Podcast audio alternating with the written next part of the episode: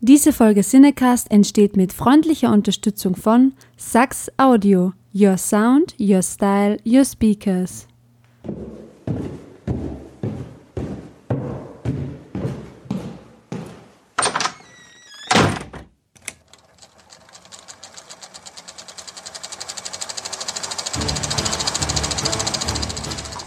Watson, wenn man alle logischen Lösungen eines Problems eliminiert, ist die unlogische, obwohl unmöglich, unweigerlich eine neue Folge Seedecast.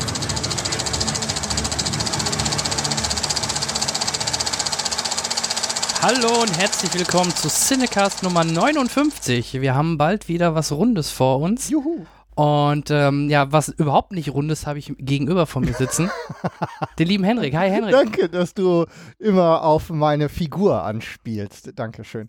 Ja, ähm, ich freue mich auch, dass wir schon wieder zusammensitzen und aufnehmen. Bei sommerlichen Temperaturen. Ja, es ist hier, schon ne? wieder warm. Ne? Ist ja wieder ja, warm. Aber ich habe schon gelüftet, aber es hilft nichts. Heute ist es mal wieder warm. Aber auch Kaltgetränke soll- helfen. Genau, auch Folgen wollen gemacht sein. Und äh, unsere Folgen neigen ja in letzter Zeit dazu, immer mit Unterstützung stattzufinden. Und deswegen haben wir das auch diese Folge getan und ähm, eine Stimme in den Cinecast geholt, die ihr schon das eine oder andere Mal gehört habt da draußen. Diesmal aber ausführlich und nicht aus der Konserve am anderen Ende unserer Studio-Link-Leitung ähm, der liebe Peter Dickmann. Hallo Peter. Hallo Dick zusammen. Meyer heißt er euch. übrigens. Ich Meier, so viel Zeit Form. muss sein. Ja, Zu ich hatte Dickmann gerade- gesagt? Ja, habe ich. Ja, Das ist du bist nicht der Erste Nein. und wirst nicht der Letzte sein, aber irgendwann box ich. Das, ist okay. das ist ein Du dickes kannst- Ding, du. Du darfst, das ist ein dickes Das sage ich Ding. dir. Ja, das ist ein dickes Ding. Womit wir auch schon einen Folgentitel hätten. Gleich, das ist das erste Mal. Wir sind äh, 50 Sekunden drauf und das erste Mal ein Folgentitel. Ja, ähm, also nochmal äh, herzlich willkommen im Cinecast 59, lieber Peter. Dankeschön. Ich freue mich dabei sein zu können. Ja, ähm, womit wollt ihr beginnen? Was steht auf eurem Plan? Also, ähm, wir fangen eigentlich immer erstmal damit an, dass wir über ein paar News sprechen. Denn, lieber Henrik, lieber Peter, wir hatten ähm, nicht so viel, aber es gibt eine gerade eben. es war relativ still eigentlich. Ja, es, Ne, gibt, man es hätte gab ein ein dickes Ding, im Genau. wahrsten des Wortes. ähm, mal wieder von Disney, Ja. mal wieder im Bereich Star Wars Mhm. und mal wieder ein Spin-off vom Star Wars, Und- nämlich und der Han Solo-Story. Massenhaft Diskussionen im, in diesem Internet. Ja? Ja, was ist passiert? Ähm, der, oder beziehungsweise die Regisseure vom Han Solo-Film, ähm, ja, wie soll ich jetzt ausdrücken? Die haben sich aus kreativen Gründen getrennt Die von erste, die Disney. erste Schlagzeile, die bei mir durch die Medien ging, war ähm, Rauswurf. Mhm, Christopher Miller und Phil Lord, die man aus dem Lego-Movie, oder, nein, da kennt man sie nicht daher, aber Legoland. die haben den äh, Lego-Movie rausgebracht und dort haben sie eigentlich auch im, gerade im Bereich Comedy schon eine gute Marke gesetzt und glaube ich, der war verdammt erfolgreich sogar. Und das war wahrscheinlich auch einer der Gründe, warum äh, Disney gesagt hat, okay, die beiden nehmen wir uns für einen Han Solo-Film. Und ähm, was man so gehört hat, die haben wohl wirklich sehr viel improvisiert und ähm, scheinbar so ein bisschen kommt es mir vor, als hätten sie vielleicht zu viel improvisiert für Disney, äh, für Disney selbst, dass sie gesagt haben, äh, nee, das gefällt uns so nicht und ähm, wie heißt sie, Catherine Kennedy? Kathleen Mhm. Äh, Kennedy. ja, Kathleen die Kennedy. ist ja sowieso wohl ein bisschen spezieller, hatte ja auch schon äh, vorher mal mit äh, gewissen anderen Regisseuren ein bisschen Probleme. Ja, die haben sich dann halt äh, von den beiden getrennt und äh, übernommen hat es ein paar Tage danach schon der gute Ron Howard. Ähm, ja, und was ich gelesen habe zusätzlich war ja noch, dass äh, Elden Ehrenreich, der Hauptdarsteller, Ja. also der Darsteller des Han Solo, ich nehme hier gerade den, äh, den Minion auseinander, Entschuldigung, wenn das gerade so Mhm. geknackt hat, ähm, sich wohl auch äh, nicht so positiv geäußert hat über das, was passiert ist. Ob das stimmt, weiß hat ich er das? Guck mal, das ist, das ist mir gar nicht. nicht. Ne? Er hat sich wohl. ich habe also, nur gehört, dass er ja. na, ähm, Nachhilfeunterricht vom ähm, Schauspiellehrer äh, bekommen hat. Aber ähm, erst hieß es, er hätte sich, ähm, er wäre nicht so einverstanden mit der Art, wie in welche Richtung seine Figur wohl von den äh, beiden geschoben wird. Und, von den beiden. Ja. Mhm. Also was er denn da so tun soll, ähm, hat ihm wohl nicht geschmeckt. Darf ich an der Stelle schon mitsprechen? Er du darfst immer. Du jederzeit. darfst jederzeit reingrätschen. lieber Peter? Ja, ich, ich frage nochmal vor, noch vorsichtig. Du hast wahrscheinlich Ähm, Infos aus der ersten Reihe. Du kennst die beiden. Naja, nicht die erste Reihe in dem Fall, aber die Gerüchte, die ich gehört habe, gingen mehr so in die Richtung, man hat diese beiden Regisseure genommen, um diesem Film eine leicht komödiantische Note zu geben. Richtig, genau. Während die wohl gedacht haben, hey, endlich wird aus Star Wars eine Comedy-Nummer. Also, dass das nicht unter einen Hut zu bringen ist, ist selbstverständlich. Ähm, mit Ron Howard da kann man jetzt vielleicht das Näschen rümpfen, aber ist ein Routinier am Werk. Immerhin hat er ja die, die äh, Dan Brown-Verfilmung gemacht. Er hat, äh, ich weiß nicht, was hat er noch alles gemacht? Ähm, der, der hat Im Arrested Development, da spielt er mit, er macht es selber und spricht Richtig. sogar den Erzähler. Also gerade, ich habe jetzt zuletzt noch mal ein paar Folgen, Er war vierte Staffel gesehen. Ähm, also Comedy-Timing kann er, das, das zeigt er in Arrested Development. Ja, ja gut, bei Han Solo würde ich auch den Comedy-Anteil für nicht unwichtig, aber nicht hauptsächlich halten. Ich denke, wenn das Ding wirklich eine reine Comedy-Nummer wird, dann kann man es abhaken. Aber äh, dass da ein bisschen Augenzwinkern reinkommt, kann da auch, noch, auch keiner was gegen haben. Ja. Wahrscheinlich wird jetzt auch Tom Hanks die Rolle spielen, denn in jedem zweiten Ron Howard-Film ist Tom Hanks dabei. Ne? Also, welche wenn Rolle? ihr, wenn ihr mal die, die Ja. wenn du mal da durchguckst, was der alles gemacht hat, von Apollo 13 bis äh, Sakrileg, ähm, also ohne Tom Hanks scheint er ja nichts zu drehen, ne? Das bedeutet, äh, Tom Hanks wird den Erzähler, den alten Han Solo spielen. Wir spekulieren jetzt einfach mal wüst drauf los. äh, Ja. Und Wenn wir, da, wenn wir genügend Gerüchte streuen, wird auch schon irgendeins dabei sein, das stimmt. Mit Sicherheit. Ganz, ganz mit Sicherheit. Wobei der Film ja schon sehr weit fortgeschritten war und das meiste war sogar abgedreht und ähm, Ron Howard hat wohl dann das Material gesichtet und hat aber auch gesagt, dass das schon sehr gut ist und dass man daraus schon sehr viel machen kann. Es werden jetzt wohl natürlich trotzdem Nachdrehs und weitere Drehs noch kommen, um das anzupassen, so in die Richtung, wie es gerne sagen wir mal Ron Howard oder halt Disney haben möchte.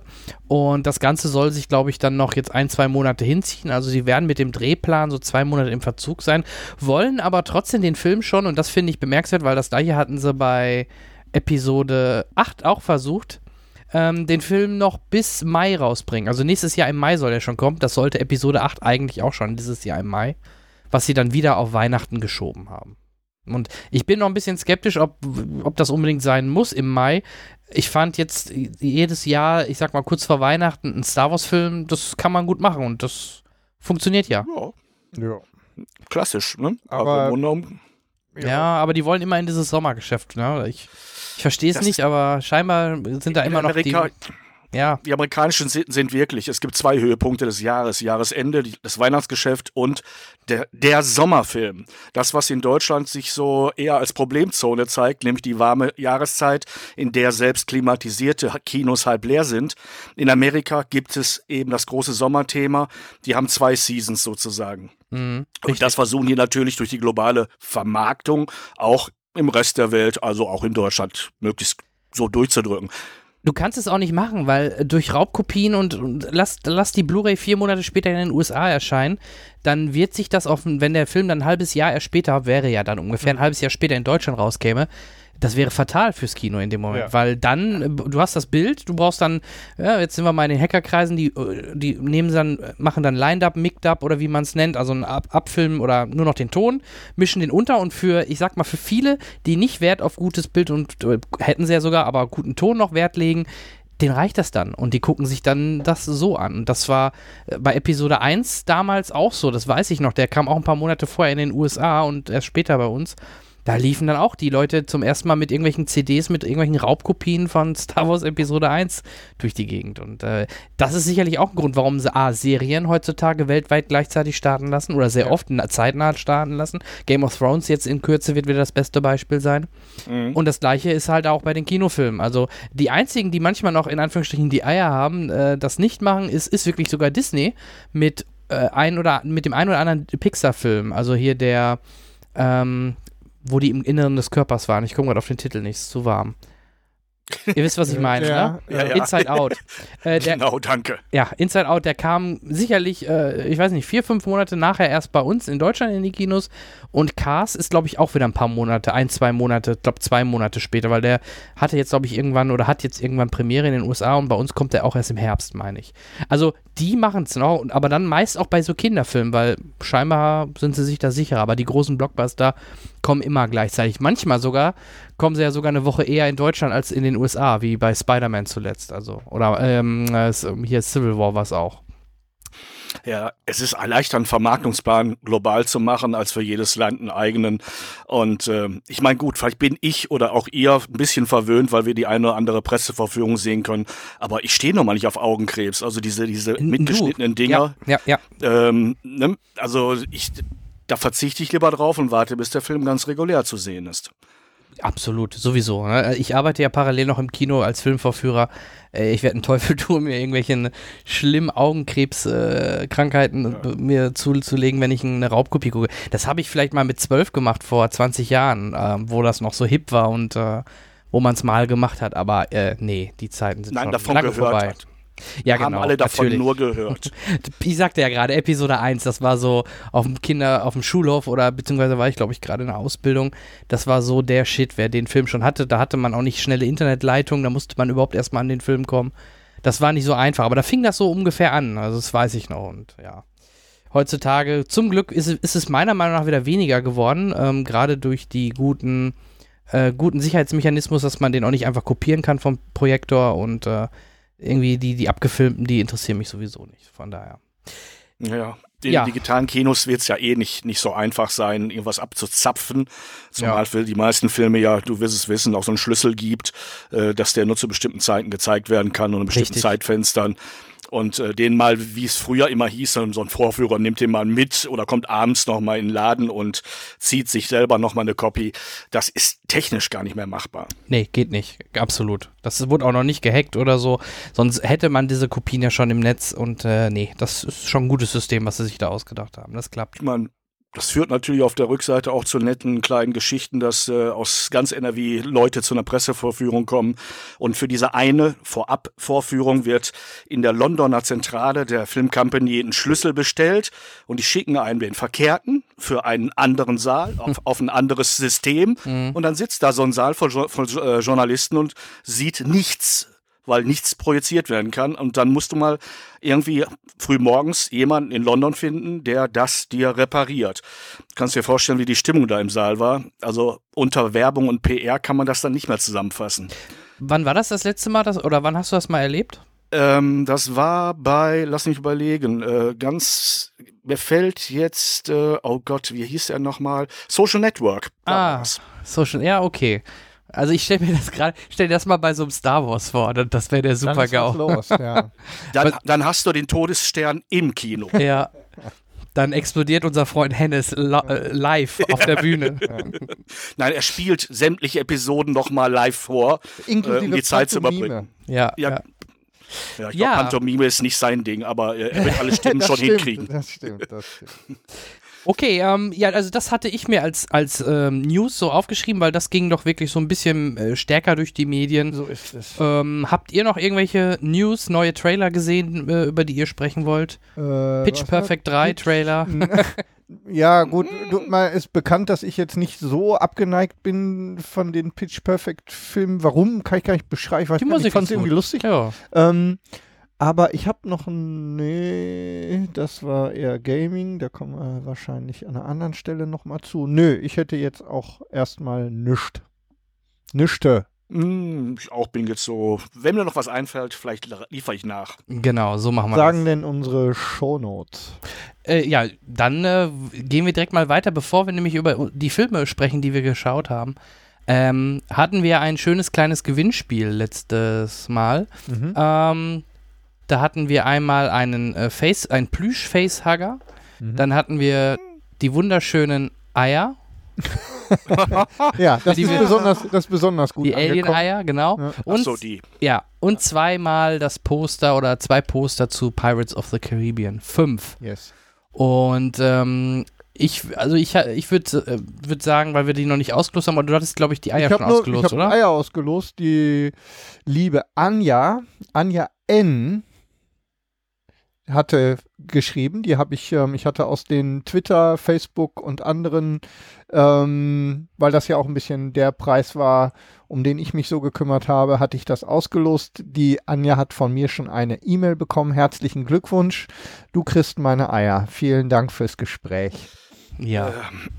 Habe ich das gerade wirklich gehört? Ich habe, ach nein, wir schneiden Okay. das da raus. Und die, Und die anderen- Gewinner, die anderen drei Gewinner für, ah, für den Facehacker und für die zwei Poster, ähm, werden von uns benachrichtigt. Wir bedanken uns da auch nochmal bei unserem äh, Gewinnspielpartner Close-Up, die uns das Ganze zur Verfügung gestellt haben. Vielen Dank. Vielen Dank.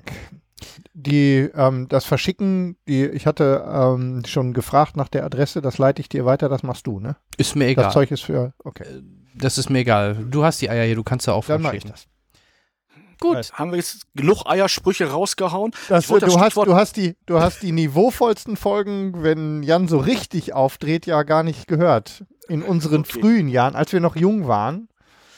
Ähm, Ah, und der Kai noch dabei war, dann haben wir uns gelegentlich ganz schön hochgeschaukelt an der Stelle. Dann habe ich ja auch mal Glück gehabt. Ähm, nein, ich wollte das Stichwort Pirates nochmal aufgreifen. Ich wollte gar nicht so viel über den Film reden. Ich wollte ein kleines Anekdötchen zum Besten geben. Raus, raus. Ähm, äh, vorab, Wenn du, du- fandest den Film, also wir hatten ja deine Unterhaltsam. Kritik, genau, Unterhaltsam. Genau. also ich, ich fand ihn besser als die letzten Teile und äh, Okay. Mhm. ich, die, die Effekte waren fantastisch. Ähm, ähm, Java Badin war natürlich großartig, auch so wie er mit der C äh, CGI fertig gemacht wurde. Toll, also es hat mich beeindruckt. Bilder, die, die, die kleben bleiben. Ähm, so habe ich es empfunden. Spricht man ihn so aus? Ich frage bin mich kein- nur, das klang jetzt Span- gerade so, als hättest du da richtig Expertise. Ich sag immer Javier Bardem oder so. Aber das klang gut bei dir, also das nehme ich. Dann nimm du das so. Alles klar. Ähm, der Effekt ist ja, wenn, wenn, wenn unser einer in den Film geht, gibt's den ja noch gar nicht in der Öffentlichkeit. Das heißt also, wenn dann so ein Film anläuft wie Der Club der Toten Dichter, fragt man sich, was kommt da auf einen zu? Oder ähm, Fluch der Karibik, da kriegst du so ein bisschen mit, das ist nach diesem, nach dieser Attraktion in, in Disneyland, ist ein Film gemacht worden und du packst dir ein bisschen an den Kopf. Und ähm, denkst, okay, muss ich wohl hin? Besetzung sieht gut aus, scheint ein dickes Ding zu sein. Äh, Bruckheimer, ja, hoffen wir mal auf gute Unterhaltung. Das war ein Tag, als der erste Film, der erste Film in der Pressevorführung gezeigt wurde, war es ein Tag, an dem ich tagsüber selber Dreharbeiten hatte. Eine französische Independent-Produktion hat in Köln gedreht, einen, ähm, nennen wir es mal, sehr außergewöhnlichen Splatter-Film mit Aliens und allem drum und dran und einer Vanessa Paradis in der Hauptrolle und als äh, einer der Leute, die dort als ja, kleinere Stars mit dabei waren, Jason Fleming. Ich weiß nicht, ob euch da jetzt ein Gesicht zukommt. Äh, Bube, Dame, König, Gras war Ja. dabei. Liga der außergewöhnlichen Gentlemen, so ein rothaariger Brite, Jason Fleming. Und äh, wir hatten einen netten Drehtag zusammen und äh, als der vorbei war und ich äh, so zu Jason sagte, und ja, also in meinem stottrigen Englisch natürlich. Was machst du den Rest des Tages noch? Ist jetzt Drehschluss?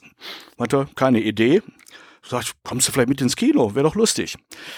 Ja, ja, so bin ich nun mal. Ich äh, lade mir gerne Gäste ein. Aber jetzt stell dir mal vor, du gehst in eine volle Pressevorführung mit einem Menschen, dessen Gesicht unter Filmkritikern nicht gerade unbekannt ist. Also ich konnte mir in dem Moment, als wir da zusammen reingingen, so halbwegs vorstellen, wie das Leben eines Stars sein muss.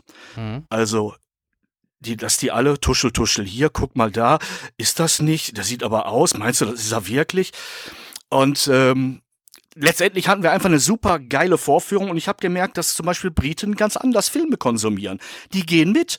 Also ständig sprang der auf, jubelte, klatschte während der Vorstellung in die Hände, während sich dann auch äh, unsere gediegenen Kollegen, mh, die versuchten, mh, den Film mh, bis ins Detail, mh, ja, müssen wir mal gucken, äh, aufzunehmen. Ähm, und wir tobten dann langsam im Duett äh, in unserer Reihe darum und äh, haben ja eine Party daraus gemacht. Und äh, das nahm dann immer so größere Wellen an. Wir haben so eine Art ja, Laola im Zwei-Stunden-Takt aufgebaut. Und äh, zum Schluss dieser Pressevorführung ähm, war der ganze Saal eigentlich, oder großer Teil zumindest, in Partystimmung. Und als wir da wieder rauskamen und die Pressebetreuung uns dann so, ne, das erste Mal so richtig registrierte, ähm, hat sie, glaube ich, auch verstanden, warum wir so ausgelassen waren, weil eben ne, meine Begleitung an dem Abend ähm, die britischen Sitten eingeführt hatte dort. Und die waren, es macht Spaß. Man muss sagen, man macht, es macht Spaß. Und ähm, ja, die Kölner Pressevorführungen sind auch immer was Besonderes. Pressevorführungen generell finde ich manchmal ein bisschen zu trocken. Man muss da ja nicht rumtoben. Ne? Man ist ja keine, ist ja nicht zwingend eine Fan- Fanveranstaltung. Nee. Aber, ähm, aber ja, hm, Die Kölner Kollegen haben auch bundesweit einen besonderen Ruf unter den Pressebetreuern und Filmcompanies. Hm, sie gelten als besonders, wie soll man sagen, kritikfreudig, ähm, ja, spaßbefreit und das bei Kölnern, ne? die ja. ja nun eigentlich auf ihrer Fahne stehen haben, wir sind hier drauf. Also wenn Kölner zweimal hustet, dann wird geschunkelt, ne? Ist doch klar. ähm, Nein, also es, also und, und die Kritiker, also die verstehen dieses Wort wirklich nur in der, in der ureigensten, simpelsten, eindimensionalsten Form als kritisieren. Kritisieren. Ich muss kritisieren. Gib mir was zum Kritisieren. Ich finde auch was zum Kritisieren.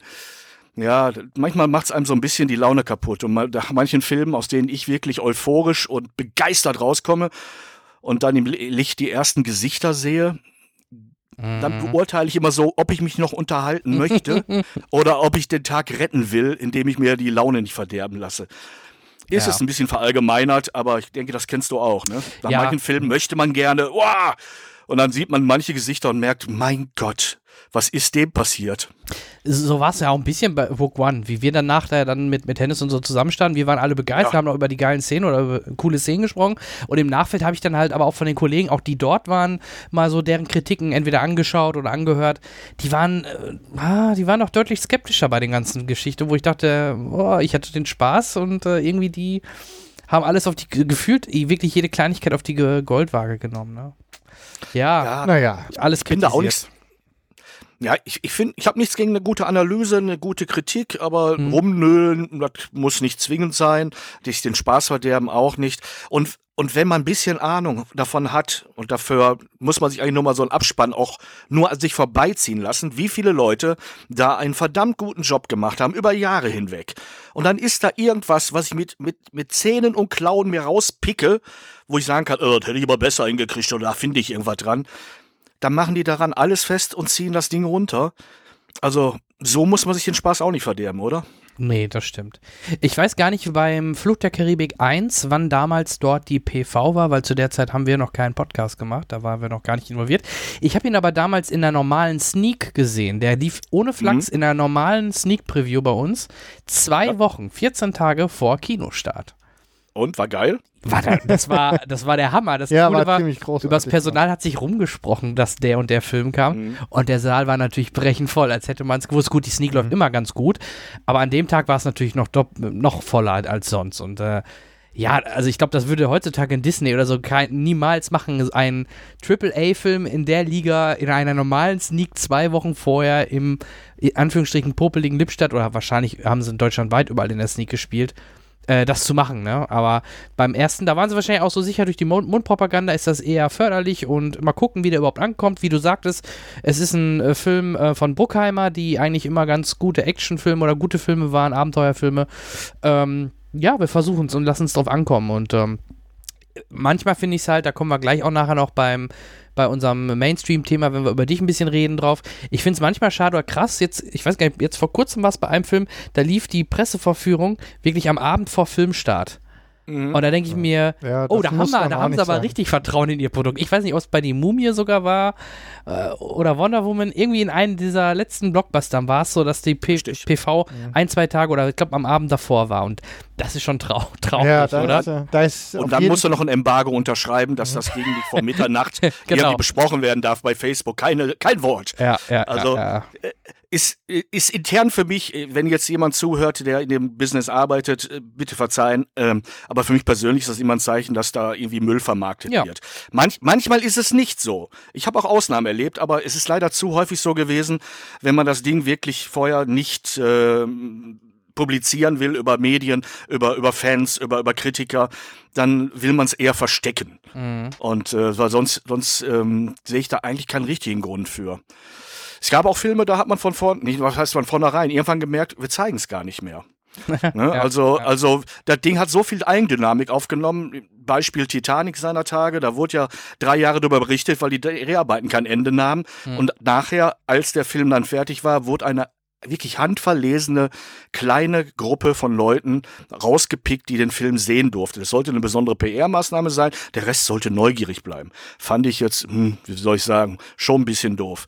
Oder äh, nimm die Sachen von äh, Til Schweiger, der seine Filme nach nach seiner äh, Direktive gar nicht mehr der Presse zeigt, weil die ja schon mal meckert. Ne? ja, ist nicht okay, schlecht für ja. jemand, der für, von der öffentlichen Filmförderung sich die Filme finanzieren lässt. Mhm. Aber mit Kritik will er da nichts zu tun haben, weil es gab wahrscheinlich auch Kritiken, die äh, bei Schweiger würde es mich nicht wundern, einfach drauf rumgeprügelt haben, was jetzt nicht sein muss. Aber äh, man hat ja Spaß dabei, ihm einen mitzugeben. Ne? Also er bietet genügend Angriffsfläche und es ist ja auch nicht zimperlich, wenn es um Zurückverteilen geht. Genau, ich glaube, Hm? manchmal ist es eher das Problem des Einsteckens bei ihm. Ne? Also, also, dass er selber nicht einstecken kann, aber gerne austeilt. Also, das hat man beim, beim Böhmermann auch gesehen, da war er sehr dünnhäutig, anstatt das mit Humor zu nehmen. Also, das, das ist, glaube ich, nicht ganz so sein Steckenpferd, im Gegensatz zu vielleicht zu anderen Kollegen. Oder ich weiß nur, bei der letzten, ich weiß gar nicht, das war bei einer Joko und Klaas, glaube äh, beste Show der Welt. Da war dann Schweighöfer wieder mit dabei und ähm, genau, die mussten die Wahrheit sagen oder halt irgendwas ekliges essen. Das war so die, der Grundtenor dieses Spiels. Und dann wurde halt auch äh, Schweighöfer gefragt, ähm, irgendwie nach dem, also ich weiß nicht mehr genau die Frage, aber ähm, ob, ähm, ob er mit Schweiger oder ob Schweiger wirklich ein sehr problematischer Kollege ist. Und dann, äh, allein du sahst sein Gesicht und, und dann, dann ging er sofort direkt zu dem, was er dann essen oder trinken musste. und da war natürlich klar, was die Antwort war, ne? Weil, äh, klar, hätte er sonst, hätte er keinen Problem, also scheinbar gab es auch Probleme zwischen den beiden, die ja auch viel zusammen gemacht haben. Jetzt nicht mehr, also es wird auch wohl seine Gründe gehabt haben, habe ich da rausgelesen. Also von daher, ja, das ist scheinbar so, der gute Mann. Aber er kann ja mit seinen Töchtern jetzt Filme drehen, mit Conny und Co. und so weiter. Mhm. Damit verdient er auch Geld. Ach, ich, ich will den nicht runtermachen, wirklich nicht. Nö. Also, äh, er macht nicht. Filme, die, die ganz vielen Leuten Freude bereiten und schlecht sind die jetzt auch nicht im Sinne von, ne, äh, dass er da Müll abliefert. Geschmacklich liegen wir ein bisschen auseinander. Ähm, ich meine, mit diesem Beispiel, was du gerade gesagt hast, zeigt, dass Schweighöfer eigentlich ein guter Schauspieler ist. Er beherrscht es, etwas zu sagen, ohne zu sprechen. Ne? Also, Ja. ich denke, es gab nur einen Blick und dann hat er die Richtung gewechselt, Richtung äh, ne, Buffet. Und Äh, ähm, richtig, also, und, und das ist, das ist, das ist die hohe Kunst, die ein guter Schauspieler drauf haben muss. Der sagt dir alles, ohne, so wie ich, die ganze Zeit zu labern. Aber ich habe ja hier kein Bild, in das ich rein lächeln kann. du kannst uns gerne eins zukommen lassen. Wir brauchen eh eins fürs Cover. Da kannst du dann besonders schön reinlächeln. Ja. Na, besser nicht. Äh, Das hängt noch im Schrank und muss die Motten vertreiben. Um Egal. Ein bisschen dann an der Stelle gleich den Fluch der Karibik-Hype aufzunehmen. Wir sind ja damit quasi in unserer Review. Genau. Dann können wir, glaube ich, zu dem nächsten Thema übergehen. Möchtest du was auswählen aus deiner Ja, Liste, ich, lieber äh, Jan? ich, ich, ich wähle was aus. Ich fange vielleicht mal heute mit was ganz Kurzem aus, wo ich nur ein kleines Update ge- äh, zu geben will. Ähm, ich schaue momentan ganz gebannt Woche für Woche von dem guten Herrn Lynch äh, Twin Peaks. Und also wer- jetzt äh, von unseren Zuhörern Folge 8 schon gesehen hat, der weiß, wovon ich spreche. Also der Mann äh, ist speziell, das war klar, aber er scheint wirklich komplett alle Freiheiten zu haben in dieser Serie. Das hat eigentlich nicht mehr viel, also viele waren gerade Fans von der ersten Staffel Twin Peaks. Ähm, nee, die Staffel 3 ist eher Richtung zweite Staffel und noch viel bizarrer. Also es geht eher Richtung Mulholland Drive oder solche Geschichten, die man von ihm aus dem, aus dem Kino kennt. Das, wie gesagt, bündelt er momentan und kanalisiert er momentan komplett in Twin Peaks rein. Also das ist schon sehr, sehr speziell. Also äh, ich bin auf die Ratings später auch mal in den USA gespannt. Ich könnte mir vorstellen, dass die runtergehen, wobei das dem Lynch sowieso in dem Moment, glaube ich, egal ist. Ich finde es halt aber trotzdem zum Teil genial, was er macht optisch und auch mit, also wie er, was er darstellt. Ich sag nur das Stichwort Atombombe, also ganz großes Kino im TV-Format, das kann ich schon mal so weit sagen. Aber man muss, man muss sowas gucken können. Also Lynch ist, Wir haben es an der. Stelle ja in der letzten Folge schon angefangen. Da hatte ich gesagt, ich will das nochmal nachholen. Vor allem, ich würde gerne nochmal vorne anfangen. Da Mhm. dann nochmal lieben Gruß an den Olli an der Stelle. Vielen Dank für den Hinweis, den du mir geschickt hast bezüglich, ähm, wo ich was gucken kann. Streaming, ne, irgendwo. Ja, Mhm. und ähm, ich war nämlich gar nicht drauf gekommen. Also dir nochmal vielen Dank, Olli. Der kümmert sich ja immer, ne? Schattenredaktion. Wo war es denn? Und, Amazon oder, Äh, oder Netflix? Netflix, Irgendwie Netflix sogar, Ja, ne? ja. Und Netflix ähm, sogar. ich bin noch nicht dazu gekommen. Ich werde das tun und vor allem der Jan ähm, ist so begeistert, dann weiß ich immer, das muss ich auf jeden Fall mir dann nochmal geben. Ich weiß aber auch, dass das bei mir in Binge-Watching dann ausarten gut wird. Wenn mich das huckt, dann ähm, werde ich das wahrscheinlich tun. Äh, Also hast du die ersten zwei Staffeln gesehen damals oder, oder Ja. auch nicht? Okay, Ja, da, also- ja, ich habe die erste damals Mhm. gesehen, aber das ist viel zu lange her. okay, okay. Ja, dann ist Auffrischen nicht ganz so schlecht. Wobei, wie gesagt, es ist halt, es hat halt, gerade die ersten zwei Staffeln haben halt einen gewissen Kultfaktor. Mhm. ähm, weil es mal ganz was anderes oder sehr skurril auch ist. Die erste Staffel ist ja wirklich noch sehr geerdet, aber in der zweiten vor allem. Und jetzt in der, wie gesagt, in der dritten Staffel legt er da deutlich noch eine Schippe oder ein, zwei Schippen drauf und äh, ja, ich, ich Was mag ja nicht auch, dringend verkehrt ist. ich mag auch Kyle McLachlan, glaube ich, wieder ausgesprochen, hoffe ich. ja. Den mag ich auch sehr gerne sehen und freue mich, dass er da jetzt nochmal so ein kleines Comeback-Revival bekommt. Und äh, ja, also guckt euch, ich weiß gar nicht, ähm, Peter, hast du da was von gesehen oder überhaupt nicht Twin Peaks-Fan? Oder? Ich, doch, also ich, ich gehöre zu diesen alten Menschen, die Twin Peaks damals bei der Erstausstrahlung gesehen haben, beziehungsweise das war eine Serie, die habe ich mir aus den Staaten auf äh, Disc schicken lassen, äh, mitgeschnitten. Ne? Die Mhm. wurden damals ausgestrahlt und äh, man konnte die ähm, sich sozusagen äh, runterziehen bei den Sendern. Mhm. Und die habe ich mir schicken lassen, habe die mir angesehen. In der englischen Fassung bin ich ein bisschen wahnsinnig geworden. mein Englisch war damals äh, noch nicht so toll wie jetzt, ähm, aber äh, ich habe gemerkt, was da drin steckt am Potenzial. Und dann habe ich die, die mir im Fernsehen angesehen, nachher auch die, die DVDs gekauft.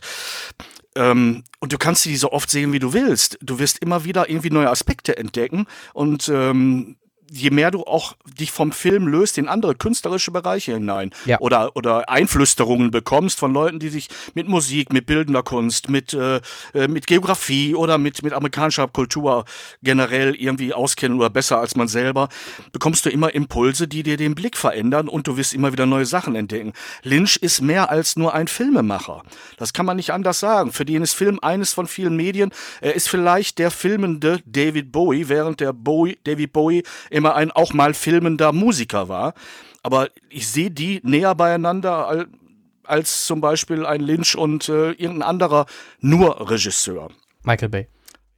Ja, Michael Bay zum Beispiel. Du bist ein Böser. Ja, äh, den hatte ich jetzt nicht auf der Regieliste, aber angeblich kriegt er einen Credit dafür. Nein, Spaß, bei, Spaß beiseite. Nein, aber ähm, nein, ich habe die neue Staffel mir noch nicht angesehen. Ähm, für sowas, weil es ist, glaube ich, auch anstrengend, oder? Ja, ja, Nehme ich ja. deinen Worten.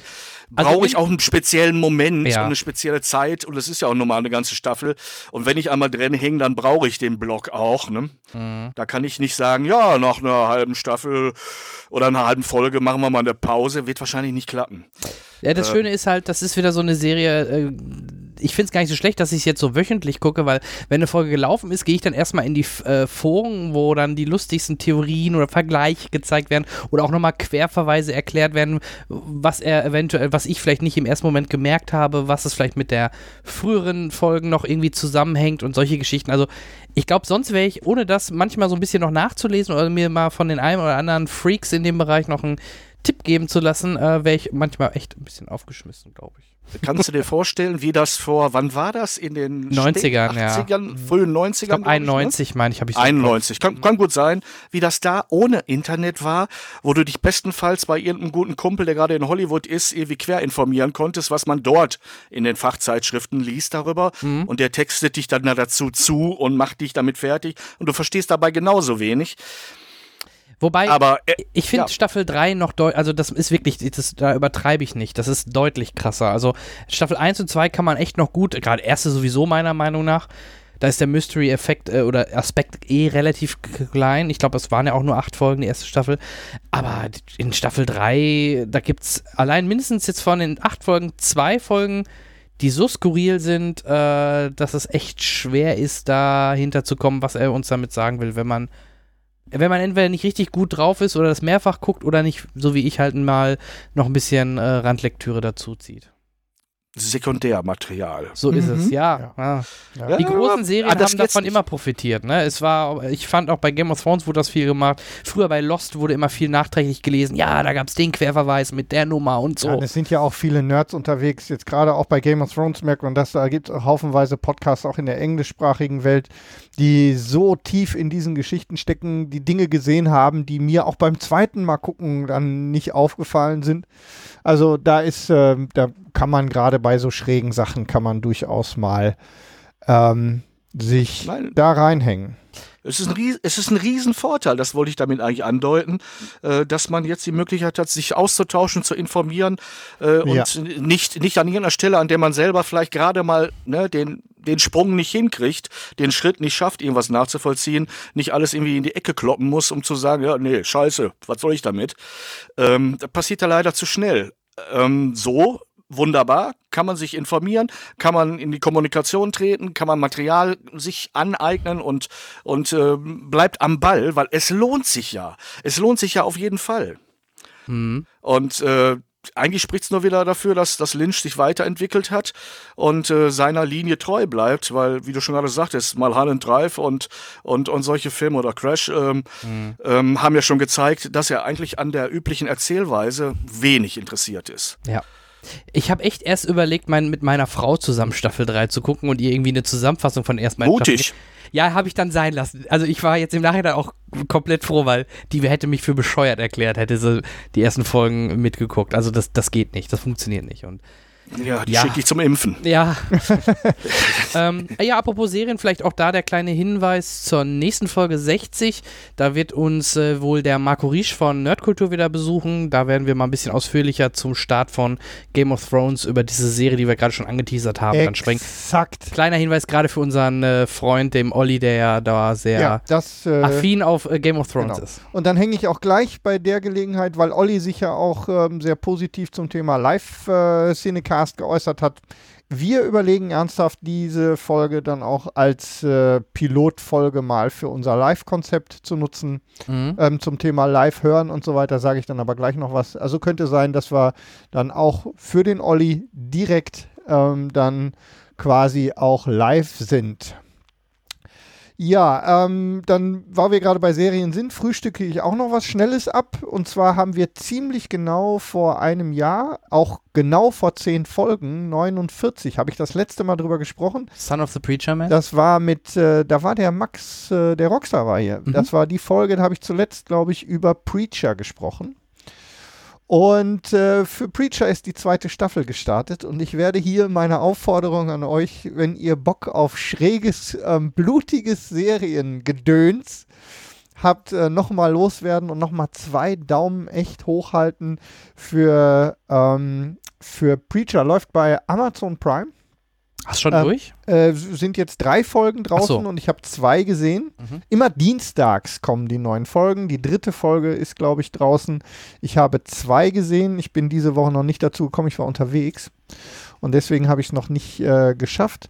Aber ähm, es ist es beginnt gleich wieder mit, ähm, also gleich die erste Folge ist gleich wieder ein ganz wunderbarer ähm, Einstieg in wie schräg kann man Dinge tun, ähm, für die, die es dann gucken werden oder schon gucken oder geguckt haben, die jetzt hören, äh, ich sag nur Benzin absaugen und äh, die dazu notwendigen Schläuche. Also eine ganz großartige Geschichte. Ich habe es ähm, wieder gefeiert an der Stelle. Also auch hier nochmal von mir die Empfehlung für Preacher bei Amazon Prime. Da müssen wir auch mal langsam irgendwie mal gucken, für ja. was wir denen an Hörern und, und Zusehern schicken.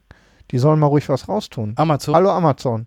Lieber ja, Onkel Bezos, also hier wird gesagt, Werbung gemacht. Das muss man ja den äh, beiden lassen. Amazon oder gerade Netflix macht das sehr vorbildlich. Äh, die versorgen uns ja immer schön mit Screenern zu allen möglichen Serien. Genau, bei Netflix Filmen. dürfen wir auch ähm, ja. als ähm, in Anführungszeichen wo wir auch schon, also in dem Falle jetzt Daniel und ich, dann genau. über die letzte Filmkritik schon zuletzt hier diese Wrestling-Serie mit den Damen, ich, Gypsy? Nee, nicht Gypsy war das mit, äh, mit, äh, mit der anderen, äh, mit, wie heißt denn die Blonde von Ring? Ja. Äh, so Naomi Watts. Genau. genau. Und das andere war Glow, genau, diese Wrestling-Serie mit den Damen. Die beiden Serien hatten wir auch mal durchgebinged über Netflix. Ja. Okay, ähm. Gut, äh, Peter. Peter, was hast ja, du noch äh, gesehen? Worüber möchtest du reden? Ich weiß nicht, wenn es euch nicht zu profan ist, habt ihr die letzte Staffel Sherlock gesehen? Ja, wahrscheinlich. Ähm, auch schon drüber gesprochen. Es, es, ist nicht profan, wir können, aber nee. wir können darüber. Aber ich habe es auch noch nicht gesehen. Ich habe zwei von drei es, Folgen. Ich muss es mir aufbewahren für meine ähm, Frau. Okay, äh, aber ich glaube, auch da wirst du Probleme. Naja, ich kenne deine Frau ja nicht. Nein, nein, nein, entschuldige. Ich, nein, ich, ich, nehme, ich nehme diesen Halbsatz sofort zurück, weil es ist natürlich völlig blödsinnig.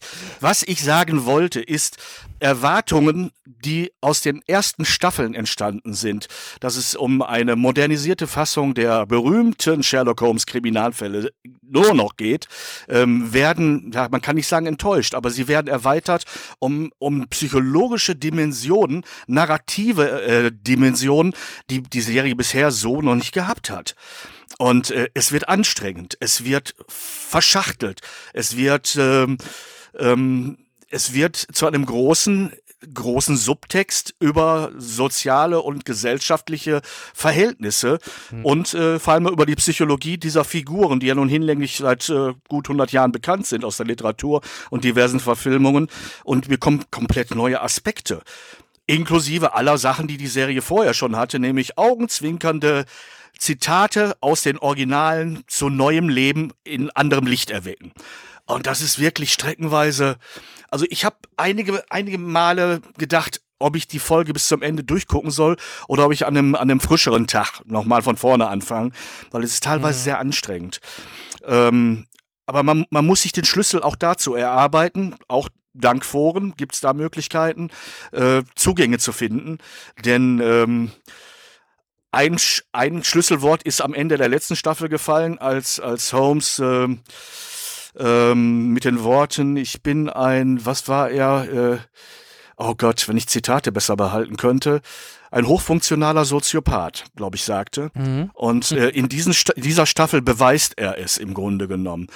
Und ähm, er, er macht es nicht nur freiwillig, sondern auch unfreiwillig, diesen Beweis anzutreten. Denn er wird auch genauso manipulativ gesteuert, wie er es bei anderen versucht. Ich will, ihr merkt, ich will, ich will nicht, ich will nicht spoilern, weil es, es ist wirklich die Creme de la Creme des, des Writings, des, des Storytellings. Ob man's mag, ist eine andere Frage. Mhm. Ne? Wer, wer, sich, ja, ja, entschuldige, aber wer sich aufs, aufs nette, gemütliche, mhm. altviktorianische ne, äh, ne, Räuber- und Gendarmspiel einlassen will, der darf sich mit anderen Sachen, mit, mit Guy Ritchies äh, ne, oh. Fassungen beschäftigen. Ist super, aber eine andere, eine andere Nummer. Mhm. Hier gibt's eine Steigerung. Ich habe die ersten beiden Folgen ja gesehen. Ähm, ich fand die zweite zum Beispiel deutlich stärker als die erste aber auch mhm. deutlich komplizierter, genau das, was du so sagtest. Man musste echt sich konzentrieren und alles mitzubekommen, weil es war, wie du schon sagtest, doch schon sehr deutlich verschachtelt, wie Sherlock da durch die Stadt lief, sag ich mal so als Stichwort, äh, mit der jungen Dame etc. Ähm, mhm. Die dritte Folge nur für mich, damit ich mich eventuell freuen kann, äh, macht die genauso weiter wie die zweite? Oder, also wo würdest du die dritte Folge im Verhältnis zu 1 und 2 einstufen? Für mich nur mal so als Fact. Ähm, es kommt darauf an, welchen Aspekt du raushebst. Gibt es entweder eine Steigerung oder eine, eine, eine Rückorientierung an den Anfang dieser Staffel. Mhm. Auf jeden Fall gibt's gibt's ein paar ganz, ganz schöne Knaller, was was, äh, ja Gott, Stichwort Moriarty, sage ich nur. Ja, ja, okay. er, er, er, wird, er wird wieder eine Rolle spielen. Es geht nicht anders. Nur in allen Staffeln hat er schon nicht die ihm von, von Conan Doyle zugeschriebene Rolle nur erfüllt. Da, da hatten wir ja schon die tollsten Drehs, ne? Also bis hin, dass, dass, dass äh, Leute Holmes unterstellt haben, es wäre eine von ihm zur Manipulation erfundene fiktive Figur. Mhm. Das hatten wir ja auch schon, aber hm, lass dich überraschen. Ich bin gespannt. Stürzt, stürz dich rein, es lohnt sich. Das kann ich auf jeden Fall sagen. Und wenn nicht, kannst du mich dann für nachher, nachher irgendwie anmaulen. Aber ich sage jetzt erstmal. Alles gut. Ich habe nur die, ich habe mal aus Spaß, äh, oder beziehungsweise ja. mein Player zeigt auch immer die IMDb-Bewertung der jeweiligen Folgen an. Und die zweite war sogar mit das höchste, was generell in den ganzen Folgen Sherlock der letzten Staffeln war. Also die muss schon besonders hoch. Ähm, die ist ein. Highlight, definitiv. Ja, ja, ne? Das fand ich nämlich auch. Also die hat mir richtig Spaß gemacht. Und ja, du hast recht, sie geht halt in eine Richtung, die vielleicht andere nicht so mögen. Deswegen vielleicht auch die Kritik vielleicht von anderen Seiten. Mag sein, aber ich mag es, wenn es gerade um diese beiden Persönlichkeiten und auch gerade um äh, nicht zu vergessen, neben Holmes natürlich den grandiosen Michael Freeman als äh, John Watson geht. Äh, ne? Ja, fantastisch, wirklich ja. fantastisch.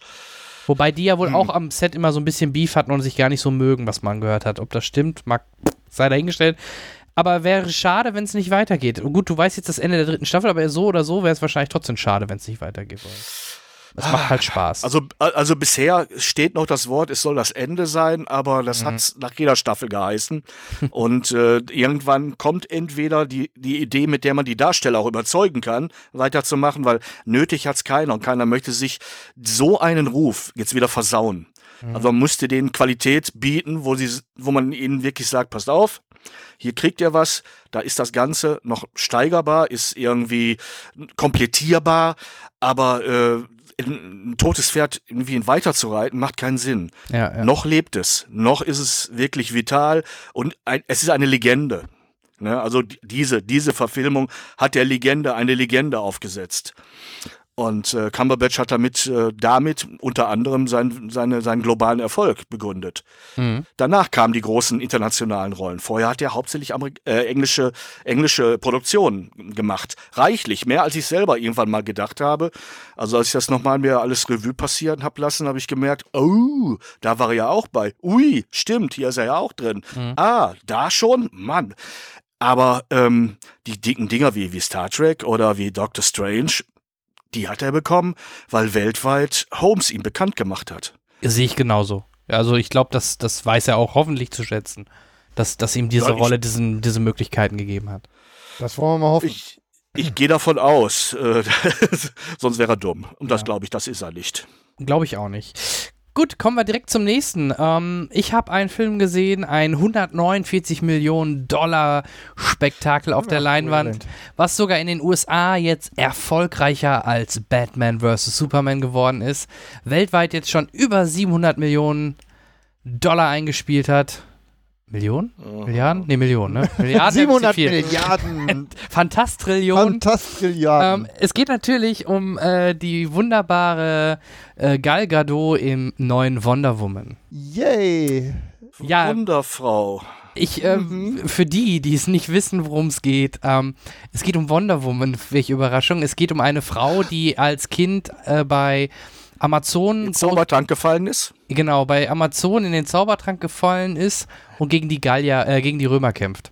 Und ähm, ja, also ich denke, zur Story brauchen wir nicht so viel sagen. Es spielt halt vielleicht, das kann man sagen, im Ersten Weltkriegssetting ähm, ist die Origin-Geschichte im Endeffekt von Wonder Woman. Wird das, der ganze Film wird im Grunde ähm, umschlungen von am Anfang und am Ende von Szenen, die wir schon im Batman wie Superman gesehen haben, wo sie halt auch gerade mit Bruce Wayne kommuniziert über ihr, also über ihn per E-Mail, ähm, da wo sie das Bild wieder bekommt, wo man sie auch schon gesehen hatte mit Chris Pine im im, äh, im Batman wie Superman. Da ist mir halt übrigens aufgefallen, dass sie auf dem Foto irgendwie anders aussah als ja. dann im Film. Ähm, ja, also in, da, es ging um Wonder Woman, die die meisten waren sehr vorsichtig, weil es ist mal wieder ein DC-Film und äh, die haben die letzte Zeit nicht unbedingt äh, das gehalten, was sie versprochen haben. Lag vielleicht zum Teil aber auch an dem großen Einfluss vielleicht von Zack Snyder oder Suicide Squad war ja auch halt wieder so ein Hickhack mit, äh, mit Regisseur und ähm, Produktion, mit der Produktionsfirma, so dass äh, Wonder Woman eigentlich kaum viel verlieren konnte, meiner Meinung nach. Und ähm, durch das, das gute Pacing, die gute Hauptdarstellerin, einen tollen Chris Pine, der mhm. sehr viel Humor reinbringt und super sympathisch rüberkommt in dem ganzen Film. Ähm, Robin Wright habe ich mir ein bisschen mehr von erhofft. Die hat halt wirklich im Endeffekt nur am Anfang ein paar Szenen, wo sie halt auf der Insel sind. Bei der Schauspielerin hätte man, ja gut, mehr hätte man halt an der Stelle nicht machen können, storytechnisch, aber wäre halt schön gewesen. So dass ich in der Summe recht positiv aus Warte, Wonder Woman raus. Na klar, aus Wonder Woman rausgekommen bin. Ja, ja, ich muss mal eben ganz kurz, ähm, ich höre gerade, ist eine dringende, ich werde gerade... Ist kein Problem, der Peter und ich zerlegen eben, nein, wir, wir sprechen noch über Wonder Woman. Über Wonder Woman. Ja, die, weil ich, ich bin... Ich wir bin haben, gleich wieder da. Wir haben ja das im Vorgespräch schon ein bisschen angeteasert, Peter. Du meintest ja, ja. dass du ganz anderer Meinung bist als die meisten.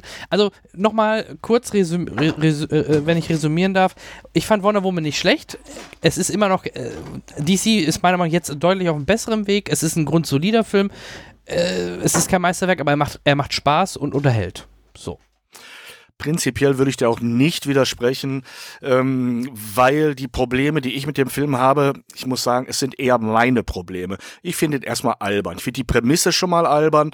Ähm, ich, ich krieg mittelschwere Krätze, wenn ich äh, leuchtende Lassos sehe, die einen zur Wahrheit zwingen, wenn hm. Frauen durch die Gegend rennen und sich nur beim Schmied einkleiden lassen, ähm, nur damit, damit die ganzen Jungs irgendwie geifand da sitzen und sagen, boah, ich meine, heute nicht mehr so schlimm, wie es vielleicht früher mal war.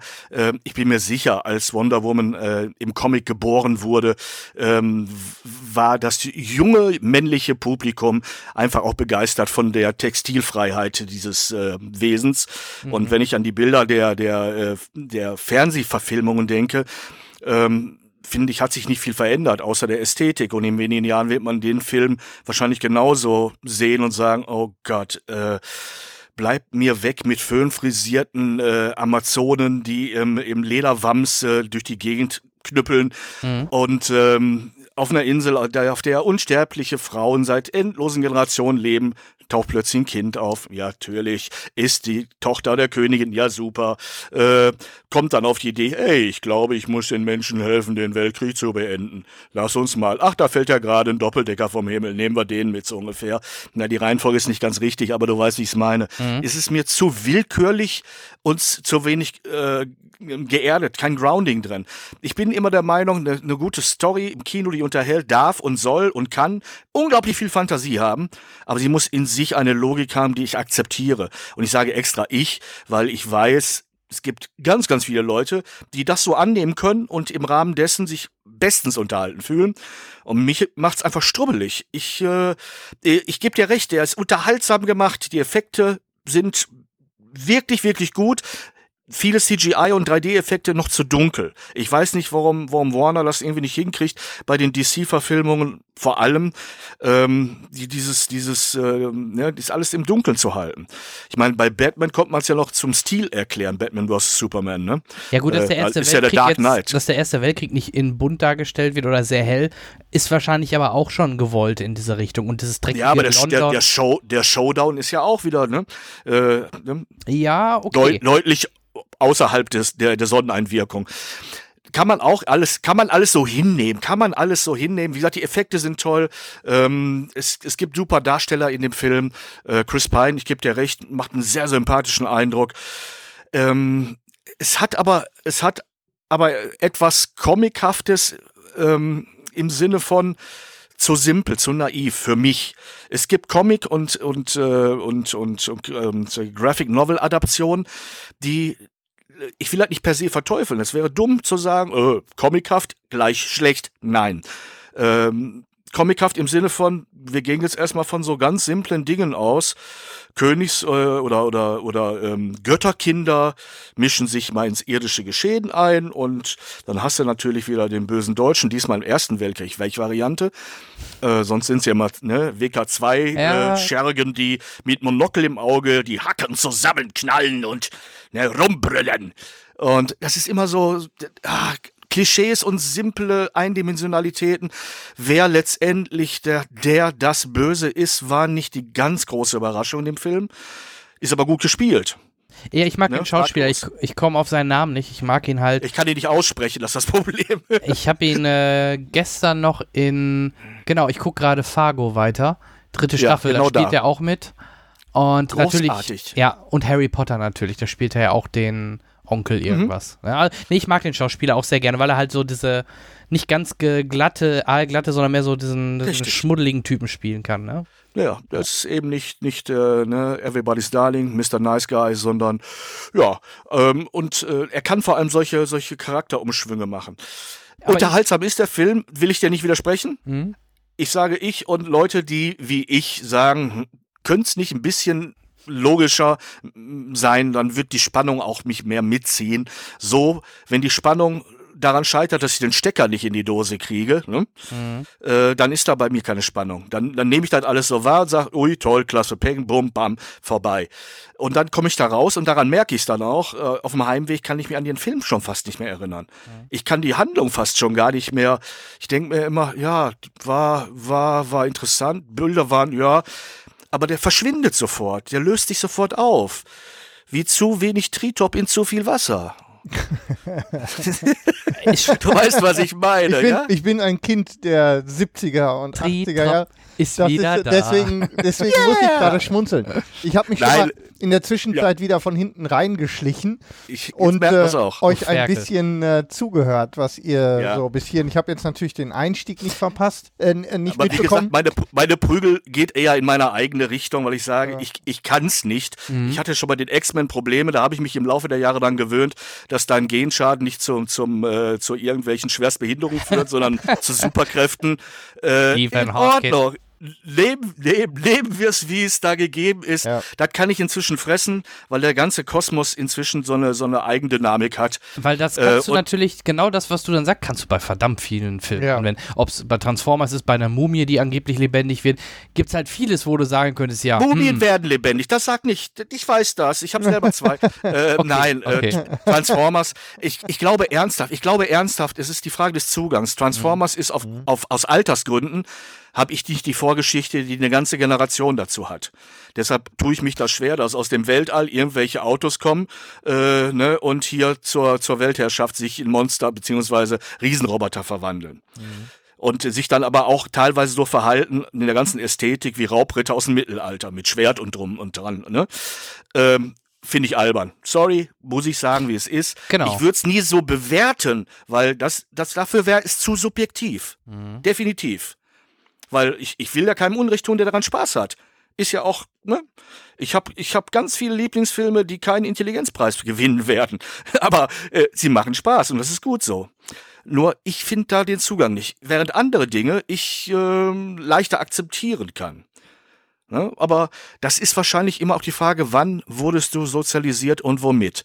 Und wenn die Teletubbies irgendwann mal Superhelden auf der Leinwand werden, werde ich auch nicht dabei sein. Das war nach meiner Zeit. Oder die Glücksbärchis im, äh, was weiß ich, auf dem Todesstern. Ist alles nicht meins, ähm, aber ich bin auch ein alter Sack. Äh, du, äh, ja, äh, apropos alter Sack. Lieber Henrik, du hast doch auch Wonder Woman gesehen. Ja, ich habe, ähm, wir haben ja direkt äh, danach noch auf dem Weg nach Hause haben wir noch telefoniert sozusagen nach der Vorstellung und ich war, wir hatten ja in der letzten Folge geraten, was wir denn glauben, was da können und es hat sich für mich bewahrheitet. Er geht für mich als äh, Sieger äh, im Moment in diesem DC ähm, ja, in dem Gerangel um, um das, äh, um das vermeintlich erfolgreichste und vor allem auch gut umgesetzte Franchise in, im DC-Universum ra raus. Ich glaube, er kann was. Er ist, äh, er hat so, ähm, so Seichtheiten, die in den ersten 20 Minuten auf dieser Insel stattfinden, die, mit der ich so ein bisschen, mit denen ich so ein bisschen gehadert habe zwischendurch, weil es tatsächlich etwas sehr seicht ist, bis das dann sich auflöst in Richtung dieser, ähm, der, der, ähm, in Anführungszeichen Kampfszene am Strand. Ähm, der gesamte Mittelteil, also dieser ganze, dieser ganze äh, ähm, äh, Frontteil hat viel, hat so einen schönen, hat so einen schönen Rhythmus, so rauf und runter, ist ja auch so ein bisschen mit dem einen oder anderen One-Liner ähm, durchzogen, der einiges kann, meines Erachtens. Alles in allem würde ich sagen, echt äh, ordentlich. Ähm, hervorragend besetzt, wir haben es schon gesagt. Ähm, wahrscheinlich Robin Wright, ähm, Gal, ähm, Gal Gadot ist ein Beauty sondersgleichen. Also Gut, sie ähm, ist ja auch ähm, Miss Israel vor zig Jahren gewesen. Ja. Und sie war beim, vielleicht ein Random Fact und ein Fun Fact oder wie man es nennen möchte, vielleicht eher random. Äh, die gute Dame war auch beim Militär, beim israelischen Militär und hat wohl auch irgendwelche Einsätze geflogen, nee, nicht geflogen, aber irgendwelche mit, Einsätze mitgemacht. Und aus diesen Gründen, oh, die ist actionlastig. nee, aus diesen Gründen, äh, jetzt helft mir mal, gegen wen, es wird politisch, äh, gegen wen schießt im wahrsten Sinne des Wortes Israel? Gegen welches Land? Irgendwo da auch da unten.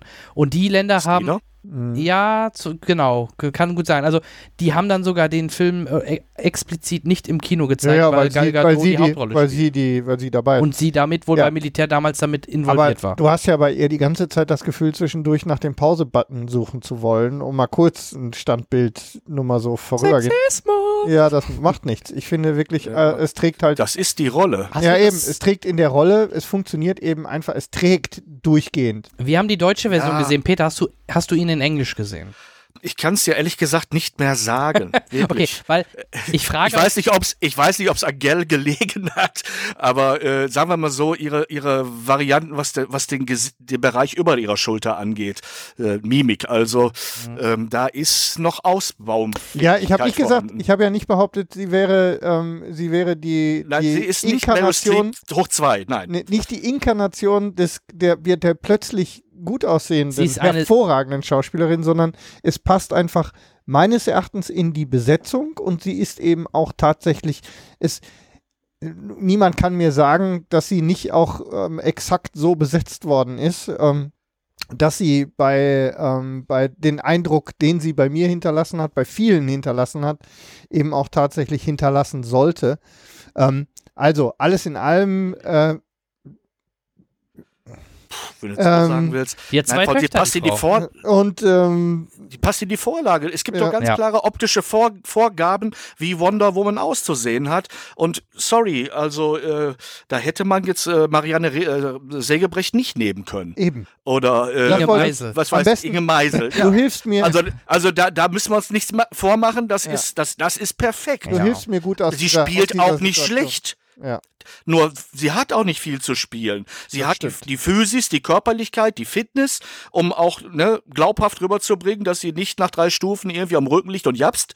Ne? Also insofern gibt es da nichts zu meckern. Ich hätte, ich wollte dich nur fragen wegen dem englischen Original, weil ich von einigen Kollegen gehört habe, die das englische Original gesehen haben, dass sie auch, ähm, aber das, sie spricht halt kein flüssiges Englisch, und das würde man halt auch merken, was aber zu der Rolle gar nicht so verkehrt ist, weil die sprechen. Äh, ja, die haben ja unter ja, Stein gelebt. Ja, und sie spricht ja, ja, ja auch eine eigene Im Film Sprache. spricht sie ja ganz viele Sprachen. Ja, Oder muss sie ja keine perfekt können in dem. Und warum ausgerechnet Englisch?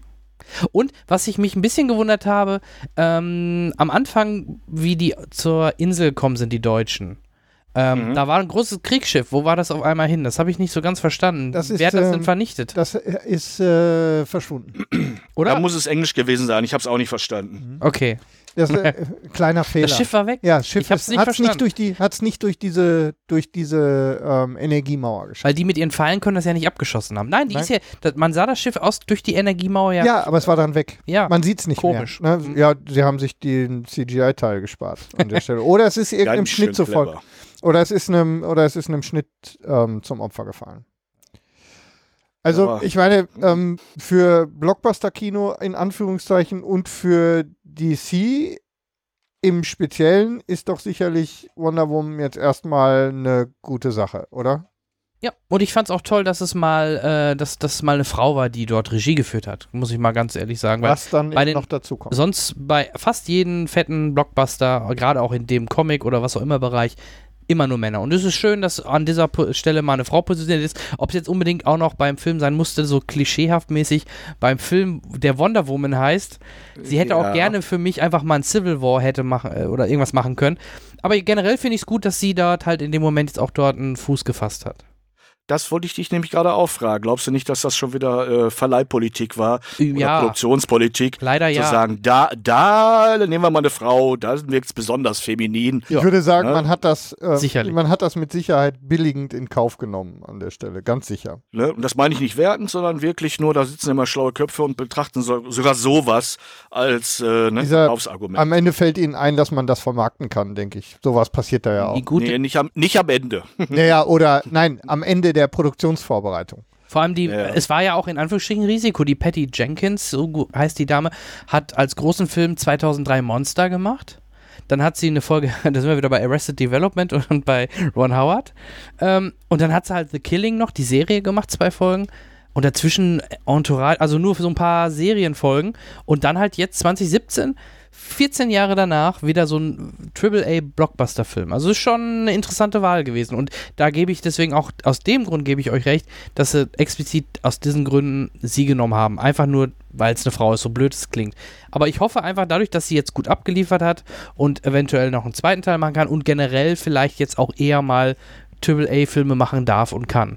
Das fände ich toll. Wünschenswert wäre es auf jeden Fall. Weil sie kann ja, was. Man hat es bei Monster gesehen vor allem, aber auch wie gesagt Wonder Woman bis auf den äh, Unrealismus-Aspekt von Peter ähm, hat sie einen guten Film geliefert. Also war keine Wackelkamera, es war nicht unübersichtlich, man konnte immer gut folgen. Also Regie passt. Ja, ich glaube auch, dass, ähm, und das meine ich jetzt wieder auch nicht abwertend, aber ein Film mit so einem hohen CGI-Anteil entsteht ja doch mehr im, ne, im Studio und an den Computern als, ne, Okay. ähm, ähm, es, es macht noch einen Unterschied, ob du einen Film dir anguckst, der nimm mal einen aus den 50er, 60er Jahren, der, wo CGI überhaupt noch nicht existiert hat, da hat ein Regisseur ganz andere Arbeiten machen müssen.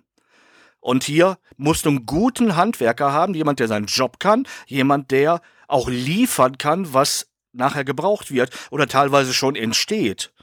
Ne? Es muss ja passen nachher. Du musst, du musst die restlichen fünf Puzzleteile passgenau abliefern. Hm. Oder, oder Grundlagen für, für, die, für die Weiterverarbeitung. Es ist, es ist mehr Job als kreatives äh, Künstlerleben, sagen wir es mal so. Ne? Und äh, das ist nicht böse gemeint, weil das musst du können. Und das ist ein knüppelharter Job und den hat sie gut erfüllt. Und insofern äh, würde ich der Frau da keine, ne, keine Abstriche machen. Ja. Auch wenn sie vielleicht ne, nach dem Motto, äh, die Produktion sucht die Regie, lass uns eine Frau nehmen, irgendwie ne, zum Zuge gekommen ist. Ja, wie gesagt, ich glaube, dass das unterm Strich vermutlich zu einfach ist. Dafür ist da zu viel Geld im Spiel, dass man sagt, komm, wer hätte das denn, wer könnte denn, oh, die hat vor 14 Jahren ähm, irgendwie mal eine coole Fernsehserienfolge abgeliefert, dann lass uns die mal nehmen. Für ähm, 150 Millionen Dollar ist das nicht so einfach nur aus PR-Gründen entschieden. Da würde ich vorsichtig sein. Denn Ja, ich glaube auch die. Produktion. Ja, eh, nochmal, ich, ich spreche den einen, einen gewissen Teil daraus nicht ab. Das meine ich nicht. Ich gehe davon aus, dass das da reinspielt und dass das auch in gewisser Weise Kalkül ist, aber dass man in der ähm, dass man natürlich in der, in der Postproduktion ähm, sich sehr genau überlegt, ähm, wer das sein kann. Und dann werden schlussendlich mit Sicherheit nur reine, ähm, äh, reine äh, Politiker als Entscheidungskriterium mit Sicherheit in der zweiten Reihe stehen. Wenn man jemanden findet, wo man eben daraus auch nochmal PR in diese Richtung machen kann, definitiv, bin ich fest von überzeugt. Dafür ist diese Branche viel zu oberflächlich im besten Unterhaltungssinn. Und dann muss man sowas tun. Aber grundsätzlich ähm, denke ich, als, als alleiniges Kriterium zu sagen, guck mal, da ist eine Frau, die kann was, ähm, dann lassen wir die Nein, mal nein. 150 Millionen verbraten als künstlerische Leitung, halte ich für eher unwahrscheinlich. Mhm. Das ist mit Sicherheit so. Aber du bist doch genau in dem richtigen Alter. Du hast doch Mengenlehre gehabt. Das ist doch die, die das ist doch Schnittmenge aus Ja, natürlich. Ohne Ne? A, Zweifel. B und C. Ja, klar. Und, und, und wenn alles zusammenkommt, dann hat man, was man möchte. Ja. Ja, ohne, oh, ganz ohne, ohne jeden Zweifel in irgendeiner Weise. Ähm, ja, also ich würde sagen, ich mache einen linken, den Daumen der linken Hand nach oben für Wonder Woman, würde ich sagen, oder? Ja, Als, wir sind uns einig. Also wie gesagt, ich, ich, Ja. ich habe ihn äh, mir sogar ähm, dann äh, zweimal angeschaut. Ähm, nicht, weil ich ihn so toll fand, aber es lief nichts Besseres. Ja. also, nee, ich fand den grundsolide, aber ich kann, ich kann verstehen, wenn jemand ähm, mit, mit goldenen Lassos etc. Er, sie hatte immerhin ihr unsichtbares Raumschiff nicht. Ähm, das kommt im zweiten Teil. Ja. Das kommt noch. Das kommt. dafür fand ich, haben sie es trotzdem relativ versucht, geerdet und nicht zu übertrieben alles darzustellen. Und ihr klassisches Kostüm sieht man ja auch nicht pausenlos. Von daher haben sie es schon ganz geschickt gemacht. Und vielleicht war die Idee damals gar nicht so schlecht, sich schon mal komplett in der Montur in, in Batman wie Superman zu zeigen, sodass es dann, man weiß schon, wie sie aussieht und es ist nicht mehr so cheesy, wenn man es dann zum ersten Mal in ihrem Single, Single-Film sieht. Ja. Vielleicht war das auch so ein Hintergrund. Ähm, in dem Sinne, Henrik. Ich habe noch einen, können wir es kurz machen. Ähm, ich habe noch eine Spitzenüberleitung, denn ähm, du erinnerst dich in Wonder Woman in dieser Soldatentruppe von, von ihm. Ja, der, der Sänger. da mit bei, bei genau, dem. Hm. der Sänger, der, Der Sänger, das, ja. der den Charlie spielt. Ich glaube auch bei Das Band of Brothers. Ian, der das ist ist echt genau. cool. Ja. Das ist Ian Bremner. Und Ian Bremner spielt in einer, in Anführungszeichen, ja, Fortsetzung kann man es nennen, im zweiten Teil eines Films, den ich ähm, Mitte der 90er Jahre sehr geliebt habe. Ich war ähm, Mitte 20 und ähm, in der Zeit ähm, war auch dieses ganze englische Kino, ähm, der ganze ähm, Danny Boyle Hype lief und vor allem lief in der Zeit Trainspotting und ähm, ich habe in die Konserve gegriffen. Ich hatte ja im Kino nicht Gelegenheit dazu und habe mir T2 Trainspotting, also den, Mhm. den zweiten Teil von Trainspotting angeguckt, in dem Okay. der Ian Bremner den Spot spielt. Ähm, und bin der Überzeugung, dass äh, Danny Boyle ähm, es insofern richtig macht, exakt 20 Jahre später mit der gleichen Besetzung ähm, nicht zu versuchen, exakt den Kultstatus und diese ganze ähm, diese, diese ganze Art und Weise wie Trainspotting ähm, 96, glaube ich, war das, ne? Helf mir kurz, ja, ne? Glaube, irgendwie 95, 96. Ähm, Muss um den Dreh gewesen Ja. sein, ja. ähm, äh, stattgefunden hat, weil das eben nicht geht. Auch ein Ian McGregor oder eben ein Ewan Bremner sind eben 20 Jahre älter geworden und ähm, das ganze, die ganze Welt ist 20 Jahre älter geworden und auch dieser, der Grunge und all diese Dinge sind inzwischen Zeit eben nicht mehr das, was sie in den 90ern waren und deshalb ähm, ist die Durchmischung mit diesen ganzen Flashbacks in dem Film, die Andeutung, die Auswahl von Musik, ähm, aber auch äh, die Erklärung dessen, was den Kollegen in den letzten 20 Jahren passiert ist, eben einigermaßen ähm, gelungen, ohne permanent ähm, nostalgisch zu werden. Hast du ihn gesehen? Nein. Dann, deswegen, ich ähm, bin bei deswegen, dir raus. Ich dachte nur gerade, weil dein Gesicht sagte mir, du wolltest mir zustimmen. Weil es gerät ja gerade bei Kultfilmen, ähm, also äh, äh, Trainspotting hat sich ja relativ schnell einen gewissen Kultstatus ähm, erarbeitet und gerade dann Fortsetzungen zu machen, ist natürlich irgendwie gefährlich, vor allem so lange Zeit später. Und ähm, es ist mit Sicherheit nicht zu erwarten, dass der zweite Teil oder T2 Trainspotting neue Muss jemand Terminator 2. Ja, hatte auch, T2. habe ich am Anfang, habe ich auch beim Suchen und beim Kopieren von Titeln und so weiter, habe ich immer ähm, die gleiche Assoziation gehabt. Ähm, wird mit Sicherheit den Status nicht ähm, erreichen, will er vielleicht auch gar nicht. Ähm, aber was er macht, ist eine liebgewonnene Truppe mit all ihren, mit all ihren äh, Haken und Ösen einem wieder ins Gedächtnis zurückzurufen. Und das hat ähm, zwei Stunden lang ziemlich Spaß gemacht. Für alle, die eine Beziehung zum englischen Kino, vor allem zu Danny Boyle, ähm, aus den in den 90ern und ähm, die damit verbundene Art, wie britisches Kino ähm, auch immer noch funktioniert, offensichtlich hat, ist der zweite Teil von Trainspotting mit Sicherheit eine gute Investition, auch auf dem, äh, auch in der Konserve. Absolut. Dem ist fast nichts hinzuzufügen. Ich habe ihn auch gesehen und ich habe ihn sehr genossen, weil ähm, den Charme, den er da eingefangen hat, ist, die Figuren, jede einzelne Figur 20 Jahre altern zu lassen, aber sie weiter erkennbar zu lassen. Also man erkennt jeden wieder, obwohl er nicht mehr der Alte ist. Jeder hat einen anderen Weg genommen. Und letztendlich ist die, Sch Entschuldigung, ich glaube, das Wort wäre mir beinahe über die Lippen gerutscht, aber ich wollte Scheiße sagen, ne? Egal. Ähm, Das ist die hier gleiche- erlaubt. das ist, es ist die gleiche geblieben. Die haben alle ihre gleichen Macken und äh, im Grunde genommen hat sich nichts verändert, obwohl sich alles verändert hat. Alle sind älter geworden, haben auch ihre alter, altersgemäßen Zipperlein gekriegt, was mich sehr beruhigt hat. Ne?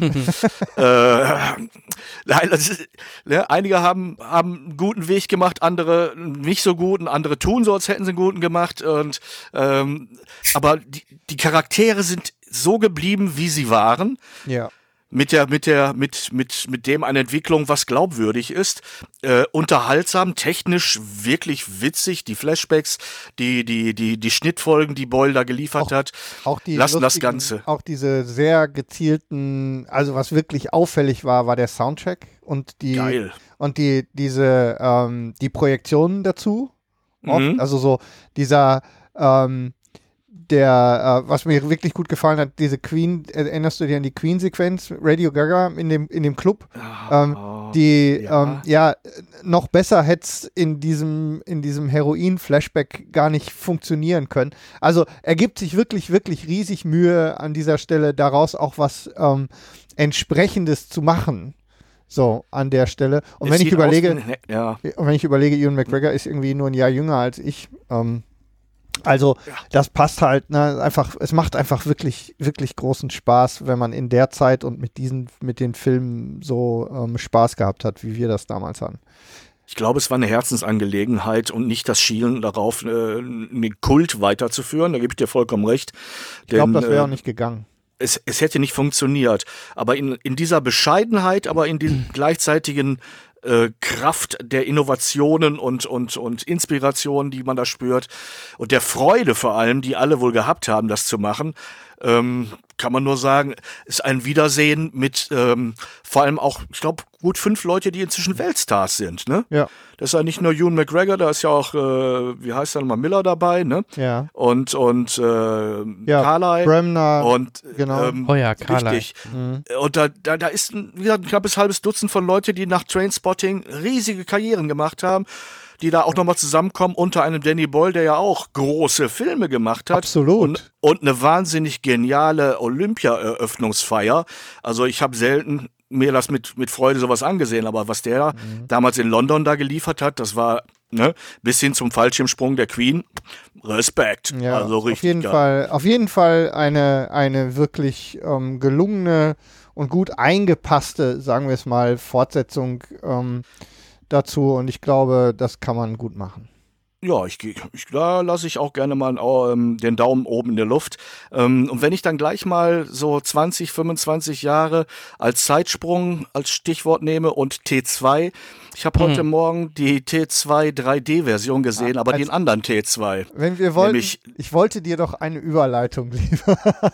Das war eine Überleitung, ja, oder? Ja, ja, guck mal, eine, also eine Überleitungskette, die sich gewaschen hat mehr Überleitung als von T2 auf T2 zu kommen und vor allem ein, über Wonder Woman.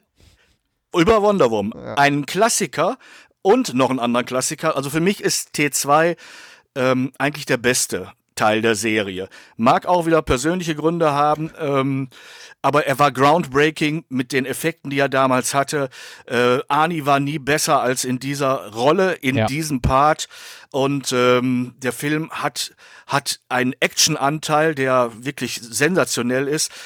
Und wie ich finde, jetzt nenn mich ruhig Sissy, Mädchen oder sonst was, er hat auch eine schöne Story.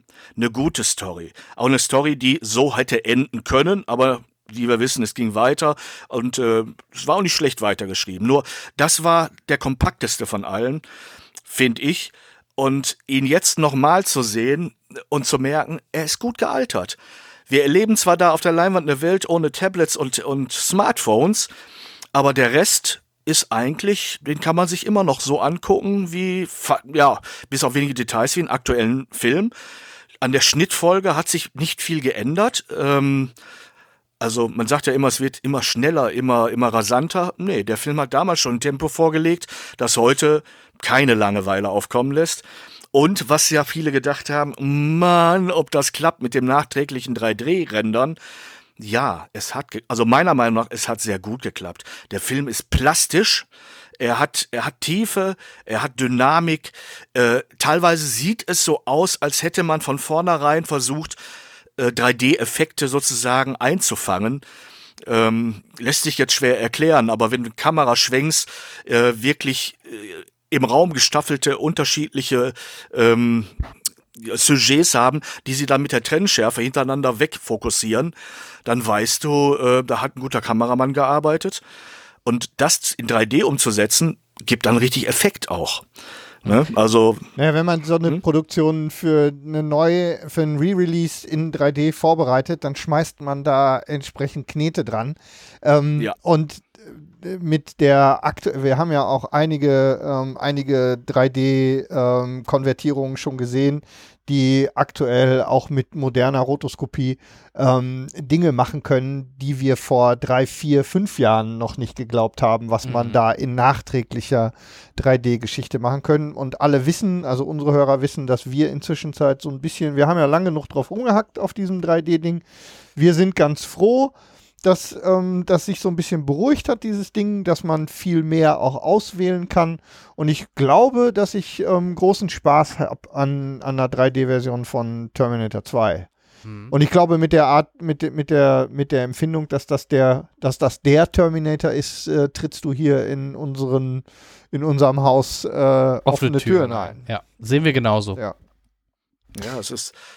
Es, ich, auch Anekdote, ich habe wirklich, Terminator 1 habe ich privat gesehen, da war ich noch kein Filmjournalist. T2 habe ich besprochen und das war der einzige Film. Ich habe damals noch in Essen im Ruhrgebiet gewohnt, da bin ich nach Düsseldorf zur Pressevorführung gegangen, kam da raus, war geflasht. Ich bin tags drauf in die Kölner Vorführung nochmal gefahren, mhm. weil ich, ich, ich glaube, es ist der einzige Film, bei dem ich wirklich zwei Pressevorführungen besucht habe, weil ich wollte es einfach nicht glauben. Ne? Also das war so, Wow. Und ähm, wenn ich das richtig sehe, ist es auch die etwas längere Schnittfassung. Es gibt ja, glaube ich, drei inzwischen, wobei zwei sich kaum unterscheiden. Es gibt diese erste Kinoversion, die nachher auf DVD, glaube ich, noch etwas länger, so eine Art Director's mm. Cut. Lächelt er in, der, in den Szenen und lässt er sich aus dem Kopf diesen Chip rausbauen? Also gerade dieses Lächeln, dieses künstliche Gr Grinsen, das war in dem, in dem längeren Cut drin, das weiß ich nämlich noch, weil den habe ich auch Da, da, ist, da ist eine Szene, wo er äh, ja so, so ein bisschen, ja, in diesem Ani-liken ne, Kunstlächeln, Ja, was wir ja, ja, auch im ja. letzten Teil gesehen haben. Genau das. Genau Aber darum wo, wobei ja. das Das mit dem ja- das mit dem Chip aus dem Kopf, da kann, kann ich mich jetzt nicht erinnern. Ist das zum Schluss in der Szene, wo er ne, Nee, im, im nicht am Showdown? Nee, nee, nee, nee, nee, nee, das ist in weiter am Anfang irgendwie in so einem, oh, ich kann mich nur grob daran erinnern, im Hotelzimmer oder wo sich irgendwo in irgendeinem Haus verstecken oder so oder er vorm Spiegel macht das selber, ich weiß, oder der Junge holt den raus, irgendwie sowas habe ich da in Erinnerung. Ich weiß aber nicht mehr an welcher Szene. Du, du, du, du schüttelst den Ich Kopf, weiß, welche, nein, nein, ich weiß, welche Szene du meinst, weil Mhm. ich sie gesehen habe. Aber jetzt Da, zu da sagen, schneiden sie es so am Kopf auf genau. und dann kommt das die runde. Klappe auf, genau. diesen runden Einsatz raus und Ja. da ist dann auch der, dieser mit den Quadraten, dieser Chip, Genau. der, der, der eigentliche Prozessor, den wir ja dann später auch nochmal in dem Glas. Richtig, den, Richtig, Ja, ja, genau. um den geht's ja. Und ähm, die Geschichte, oh Gott, ja, aber jetzt zu sagen, wo exakt die Szene ist, Nicht am Ende auf ich jeden kann Fall. nicht sagen, weil Irgendwo ich den das letzte Mal gesehen habe. im ersten Drittel, würde ich sagen. Entweder habe ich was verpasst, was ich jetzt nicht glaube, weil äh, es hat mich schon ziemlich mitgerissen heute. Mhm. Ähm, Aber müsste Aber- eigentlich fast drin gewesen sein, wenn du sagst, die Smiley-Szene war dabei, die war in der Kinoversion auch nicht dabei. Ähm, ich hätte noch äh, drei Fragen. Ähm, hast du Ja. die Besprechung noch, die du früher gemacht hast zu Terminator 2? es kann gut sein, äh, ich weiß noch nicht, äh, ob ich die- ob die Platte, auf der das ist, nochmal zum Laufen kriege, äh, weil Guck ich doch fast mal alles nach. Archiviere. Guck doch mal nach. Also, ja. falls du die Falls- hast genau. und wir die, Falls ihr, dann hört ihr die jetzt. falls ihr jetzt diese Besprechung gehört habt, Classic. dann hat er sie gefunden. Ansonsten ähm, schade. Genau. Und Vielleicht finde ich es ja auch nur als schriftliche Version, ich weiß es aber Da musst nicht. du es noch mal Muss einlesen. gucken. ja, dann liest es nochmal ein. Ja. Ähm, gut, dann hätte wenn ich noch sie finde, ja.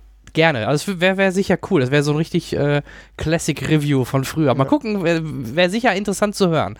Ähm, dann, er hat ja auch schon Titanic in 3D rübergebracht und da fand ich halt, dass das sehr, auch sehr, also da hat es sehr gut gemacht, was mich sehr überrascht hat und glaube ich viele auch, dass man einen Film wie Titanic in 3D konvertiert, haben eher schon viele den Kopf geschüttelt, ja, Geldmacherei. Aber der 3D-Effekt Hat in gut Titanic ge- war ziemlich gut. funktioniert, ja. Und ähm, hast du den Titanic auch in 3D damals gesehen? Das heißt damals, ja, vor ein paar Jahren. Ja, ja.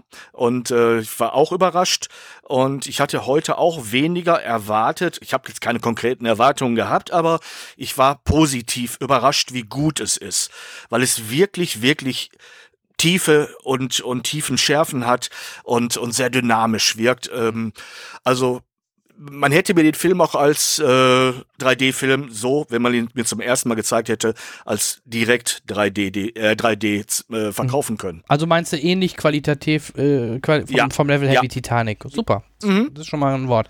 Und letzte Frage: Hast du irgendwo da Infos bekommen, wo und wann der überhaupt in welchen Kinos deutschlandweit läuft? Der wird nicht in allzu vielen Kopien rauskommen befürchte ich in nämlich, Deutschland. Ja, wahrscheinlich. Und es wird, es wird so eine Art, äh, ja, Wie so eine Roadshow oder? so eine Art Roadshow, ein Event, äh, ne, Vorführungen geben. Äh, allerdings kann ich dir nicht sagen, zu welchen Anlässen. Da muss man vielleicht die Augen offen halten oder auf den, auf den, auf den Seiten des Verleihers einfach mal. Die haben ja ganz normale Seiten, auf denen solche Sachen ja auch angekündigt werden. Also, offizieller Ich- deutscher Start der 3D-Fassung ist 29. August 2017. Mhm. Auch noch ein paar Tage hin. Also nicht spoilern, ne? Die Leute wissen ja nicht, was passiert. Und äh, Ähm, ja, gute Idee. Äh, Die werden alle sterben! Nein. Nein, nicht, nicht alle. mehr kann ich im Moment bei der ersten Recherche nicht. Wir werden das mal recherchieren und euch das nachreichen. Oder wenn ihr es wisst, Ja. liebe Hörer, schreibt es gerne Ja, in die alle, die mehr Kommentare. wissen also als wir. Ich, ich habe vielleicht wahrscheinlich steht es auch noch, vielleicht steht es auch noch gar nicht irgendwo fest, wo es definitiv laufen wird. Ich glaube, es steht wirklich noch nicht fest. Es soll wirklich, es sollen wenige Kopien sein, die Ja. zu speziellen Anlässen von Wobei den, das heutzutage äh, Kinos Quatsch ist mit. Kopien. Du kannst ihn über Ja. Satellit kopieren, du kannst ihn auf Festplatten kopieren. Ja, ja, also, ne? du weißt, also wie ich meine. Genau, bei Hm. 35 mm habe ich die Ausrede noch gelten lassen, aber weil sie da ja die wirklich dann herstellen und dann verteilen, aber bei heutzutage sehe ich das. Also einzige, was ich jetzt hier noch sehe, ist war, dass der ursprüngliche Plan wohl war, die 3D-Fassung hauptsächlich in China zu veröffentlichen. ja, gut, da liegen Ähm, die letzten Terminators auch richtig gut, ne? Ja. Ähm, aber sie haben jetzt wohl richtig, richtig Geld dran geschmissen, aufwendig restauriert und dann ähm, eine 3D äh, Fassung gezogen. Ich glaube, so ein bisschen umfangreicher werden sie es schon auswerten. Und heute, wie gesagt, mit der digitalen Kopiererei, denke ich, dürfte die Menge an Leinwänden, die wir bespielen, auch ähm, schon zum Au äh, Ende August dürfte im Ich- Verhältnis groß sein. Ich bin gespannt. Ich werde mal bei uns im Kino auch nachhaken, Mhm. ob und wann wir den spielen, weil ich habe da Bock drauf. ja, vielleicht ähm, können wir dazu ja auch mal was machen. Ja, oder wir können auch, äh, wenn er in Köln läuft, können wir uns auch mal in Köln treffen alle und dann Genau. gehen wir nochmal in Terminator 2. Yo, super. Ein Das können wir auch machen. Ja. Dann nehmen Weil wir, da wird dann nehmen wir laufen und was die haben- unterwegs auf. Die haben mit ihrem Laserprojektor, ähnlich wie ich ja im IMAX die Doppel-Laser-Projektion mit 4K, zwei 4K-Projektoren gesehen habe. In Köln ist das Bild auch verdammt gut, gerade das 3D, kein Ghosting etc. Mhm. Okay, ähm, Jo. Terminator 2. Ähm, ich hätte noch einen, den möchte ich nur kurz in die Runde werfen, weil der Film hat es eigentlich nicht verdient, äh, genannt zu werden. Aber es war eigentlich, Was? wobei ich ein Thema da schon ansprechen möchte. Obwohl ich ihn nicht in IMAX gesehen habe, möchte ich nämlich über den Wechsel des Bildformates sprechen. Äh, ich spreche über Transformers 5. Direkt die Einstiegsfrage, Henrik hat ihn nicht gesehen. Nein. Peter, hast du ihn gesehen? Oder musstest du ihn sehen? Oder? Ähm, ich musste ihn nicht sehen und da ich ihn nicht sehen wollte, ähm, habe ich ihn auch nicht gesehen. Willkommen im Club. Ich, ich habe gerade schon angedeutet, ich bin da gar nicht so narrisch drauf. Ja, äh, Haben wir in der letzten ähnlich, Folge ja auch drüber gesprochen. Ne? So erster Teil okay, mit all dem, was neu war, aber dann war Es ist einfach, ich, ich, ich möchte gar nicht über den Film sprechen eigentlich, sondern nur, was sich der Herr Bay da geleistet hat. Vielleicht habt ihr es auch schon gelesen in, in den Medien. Ich verstehe nicht. Gehen wir mal zurück zu zum Beispiel The Dark Knight. Da gab es richtig schöne IMAX-Szenen, die der Herr Nolan gemacht hat. Die wurden auch so gut eingeflochten, dass du den Übergang kaum gemerkt hattest. Das waren dann halt be- bei besonders epischen Szenen, bei so richtigen Action-Sequenzen hat er mit IMAX-Kameras gedreht und das Bild gerade im IMAX-Format ging dann auf Vollbild. Ähm, da hatten dann zum Teil ähm, in normalen Kinos, jetzt in den digitalen war es dann so, dann ging es halt auf komplett 16 zu 9 von CinemaScope hoch auf Breitwand. Das war halt so der, der Kniff der ganzen Geschichte. Was hat er denn bei Transformers gemacht? Ich, ich vermute, er hatte irgendwie ein paar GoPros, er hatte, ich glaube, vier IMAX-Kameras hatte ich gelesen. Ich glaube, vier Stück. Äh, und dann wahrscheinlich noch ein paar normale Reds oder also normale ähm, ähm, Kameras und hat dann einfach fröhlich drauf losgedreht, mal mit der, mal mit der, mal mit der Kamera. Denn bei dem Film macht er es wirklich. Du musst nur zwei Minuten von dem Film sehen und du hast mindestens schon fünf verschiedene Pers ähm, Format. Formate gesehen. Der wechselt wirklich von, von, von, der springt bei fast jeder Kameraposition, ist es ein anderes Bildformat. Und das Bescheuerte ist, selbst bei normalen Dialogszenen zwischen zwei Charakteren, wenn Mark Wahlberg mit, mit Bumblebee oder Harry hier spricht, dann wechselt selbst bei, bei dem Gespräch, wenn mal der, mal der Aber geblendet Im wird, Umschnitt schon das selbst da, Format. selbst ein Ah. normaler Dialog mit Mark Wahlberg ist Also, plötzlich im IMAX-Format Ja, schön und mit dem anderen Ah, das- CinemaScope. Ja, ätzend. Und dann gibt es dann nochmal einen anderen Winkel von äh, Mark Wahlberg, der ist dann wieder in CinemaScope und dann gibt es vielleicht einen anderen Winkel von dem anderen, der ist dann wieder in IMAX. Also, äh, und der hat echt einfach alles so Banane, wie, es war ihm, äh, beim vierten Teil hat man ja schon gemerkt, der hat keinen Bock. Der macht einfach, der, der schneidet, äh, der, der dreht eine Grütze zusammen, die Leute werden schon fressen, weil es gibt Roboter-Action, geil. So, und jetzt bei dem hat er wahrscheinlich, ich muss irgendwie einen draufsetzen, damit die mich endlich hier aus dem Regiestuhl kicken. So wirkt es leider. Ja.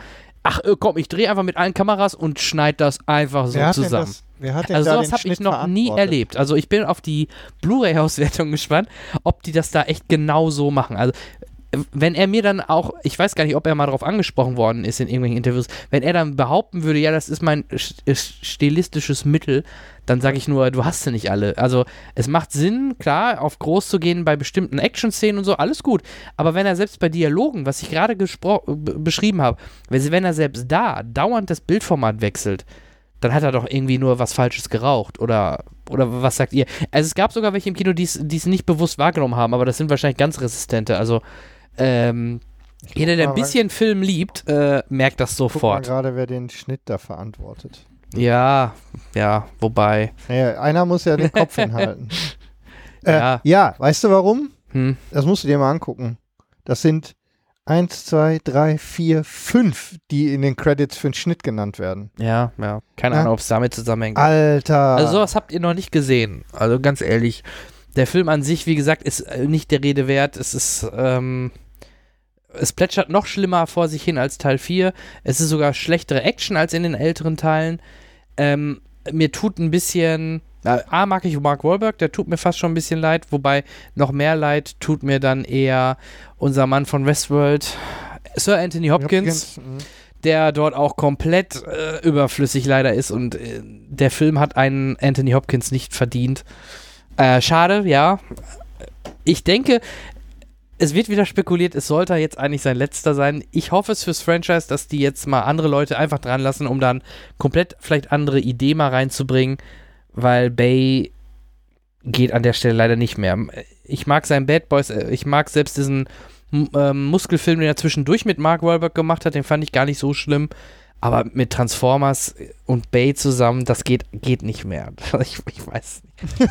Also, wie gesagt, gerade also das Bildformat geswappe, ich, ich weiß, ich, ha- ich kenne Kollegen, die ein Heimkino haben, die haben sich schon dran gestört, dass es bei Dark Knight oder so dann halt umschwingt, weil wenn sie ein CinemaScope-Leinwand haben und so, ist es halt nervig, weil das passt Ja, dann nicht. aber wenn du ein Aber- einheitliches Format und in, und in zwei Stunden Film vier Formatwechsel hast und die hat es ja. Ja, immer schon mal oder gegeben. dezent. Und, ne? Ja, genau. Und uns als, als, ehemal, als ehemalige und aktuelle Vorführer fällt sowas ja auch auf. Na klar. Ich sehe das. Ja. Und ich komme ja gar nicht drum rum. Aber so eine Scheiße, also wo Er hat sogar 4 jedem zu 3 auffällt. drin, aber da, da hat er irgendwas aus der Vergangenheit Jungs. in Schwarz-Weiß gezeigt. Da hat er 4 Mann, zu 3. ey. Jungs, ihr Ja. wolltet euch kurz fassen, weil der Film ist nicht wert. Ja, sorry, ich reg mich da jedes Mal, ich red mich da in Rage bei diesem Formatgewechsel, weil das geht Kalt nicht. duschen hilft. Ja, ich glaube wirklich. Das mache ich auch gleich. Okay, also Ja, gesagt, ich, ich kann es aber gut verstehen, dass, dass einen sowas stört, wenn so eine lieblose Nummer da abgezogen wird. ja. Ähm, Äh, Und wie uns, gesagt, äh, wir wenn haben wir schon mal- offensichtlich auch haufenweise ähm, Editoren verbraten dabei. Ich, hab, ich lese sechs in den Credits zu. hm, toll. Und dann weißt du, wie das zerhackt wird, ne? wenn da sechs Leute. Und er ist ja dann immer mittendrin. Set to Ja, ja, ignore, ja. Peter, bitte äh, jetzt Ja. du. Jetzt, äh, haben, wir, haben wir noch was? Oder Peter hat noch was. hat Wo noch wir, was? wo wir gerade im tiefen Tal der Tränen sind, ähm, so tief geht's jetzt nicht, aber ich habe das Pubertier gesehen. Ähm, neue deutsche Kinoproduktion nach einem Buch von Jan Weiler. Ich hatte große Hoffnung, weil Jan Weiler ein guter Autor ist, ein guter Comedy-Autor, ein guter Romanautor. Ähm, die Besetzung ist äh, wie für eine gute Fernsehproduktion. Wir haben, äh, was haben wir da? Heike Makatsch haben wir dabei und, und ähm, ähm, Gott, wie heißt äh, Professor Börne nochmal aus dem Tatort wirklich? Ähm, ihr wisst, wen ich meine. Ähm, nein, ihr wisst Ja. Äh, Ja, wir ich bin nicht so der. Tatortgucker, muss ich leider sagen. Ja, egal. Äh, wir sind, wir sind gleich bei dir. Äh, Du meinst Jan-Josef Liefers, ne? Danke, danke. Bitte. Ich stehe mir selber mit beiden Füßen auf dem eigenen Socken. Mein Ähm, Namensvetter fast. Also der Daniel, mit dem ich auch öfter podcaste und wie gesagt, der bei uns ja auch Mhm. die Interviews macht, der, der nennt mich manchmal aus Spaß immer Jan Josef, weil ich Jan, Jan Michael heiße und dann meint er dann Ja. immer mich. Und Liefers, weil ich Leifert heiße. Also es ist wirklich relativ nah. Doppelname mit Jan, Josef, Michael. Na, ist egal. Ja, das ist kleiner gut. Random Fact. Nein, die Sache ist wirklich äh, ein guter Aufhänger, nämlich äh, zu zeigen, wie es ist, wenn man Kinder hat, die in die Pubertät kommen. Und äh, damit es noch schlimmer ist, wir zeigen, wie es ist, wenn wir in die, äh, wenn die Kinder in die Pubertät kommen und dieses Kind ein Mädchen ist. Also das, was viele Eltern ähm, mit mit Grausen entweder erlebt haben oder mit Grausen erwarten, ähm, witzig, witzig geschrieben, ganz tolle äh, Miniaturen, nämlich Episoden, Dönekes, aber der Film hat keine Handlung. Also ich, ich Was ist denn mit raus, Leander los? Der, ähm, kann, der kann doch eigentlich. Eigentlich kann der. Also in letzter aber Zeit nicht so gut, aber, aber in den, in den Ich weiß nicht- 2000er Jahren hat er doch das, äh, den ganzen, diese ganzen, ähm, der hat Ja, auch so- diese ganzen NVA und, und DDR. Sonnenallee Genau, und äh, Das ist doch mal, ja, und Herr Lehmann, glaube ich, ist doch auch von ihm, ne? ist auch von ihm richtig. Ja, also und, da kann man äh, doch, Detlef Book in einer Nebenrolle macht auch eine gute Nummer. also es ist es doch jetzt nicht so, dass der nicht Geschichten erzählen könnte. Es gibt keine Geschichte zu erzählen. Das Problem ist wirklich, es sind Anekdoten, es sind Episoden, es ist, äh, es sind lustige kleine Miniaturen, die aber im Grunde genommen kein wirkliche, keine wirklich erzählenswerte Geschichte liefern.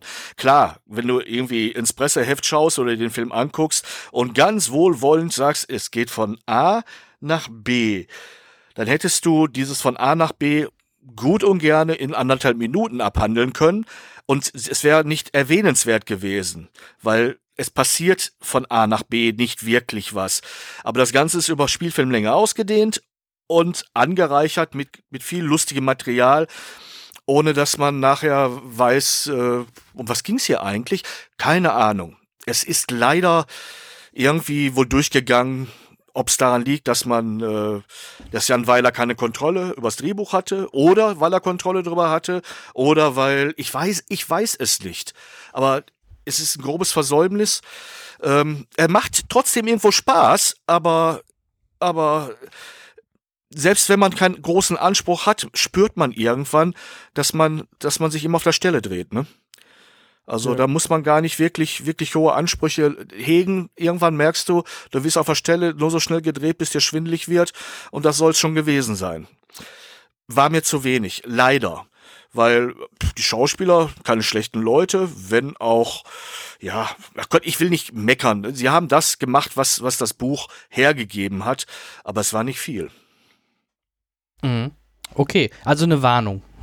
Klassische Warnung. Ja, muss eher, sein. eher eine Warnung. Es werden Leute reingehen und äh, wenn man dafür bezahlt hat, wird man sich auch schön reden, aber nach einer Weile wird man sich eingestehen müssen, war ich da wirklich drin?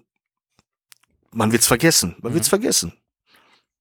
Okay. So, so, jetzt hätte ich noch einen Wunsch, Peter. Ähm, bitte ja. erzähl uns noch, ähm, weil wir beiden den noch nicht gesehen haben und das ist ein schöner Service für unsere Hörer, die dann äh, dort eventuell reingehen könnten. Was hältst du denn äh, oder erzähl uns ein bisschen was Ersteindrucks zum Spinnenmann und zum Affenkrieg? Ja, da machst du gleich zwei große Fässer auf, ne? Ja, sicher. Ähm, Spider-Man hat ja sozusagen auch ein Reboot, ne? Also jetzt äh, mit, mit diesem neuen ähm, Spidey.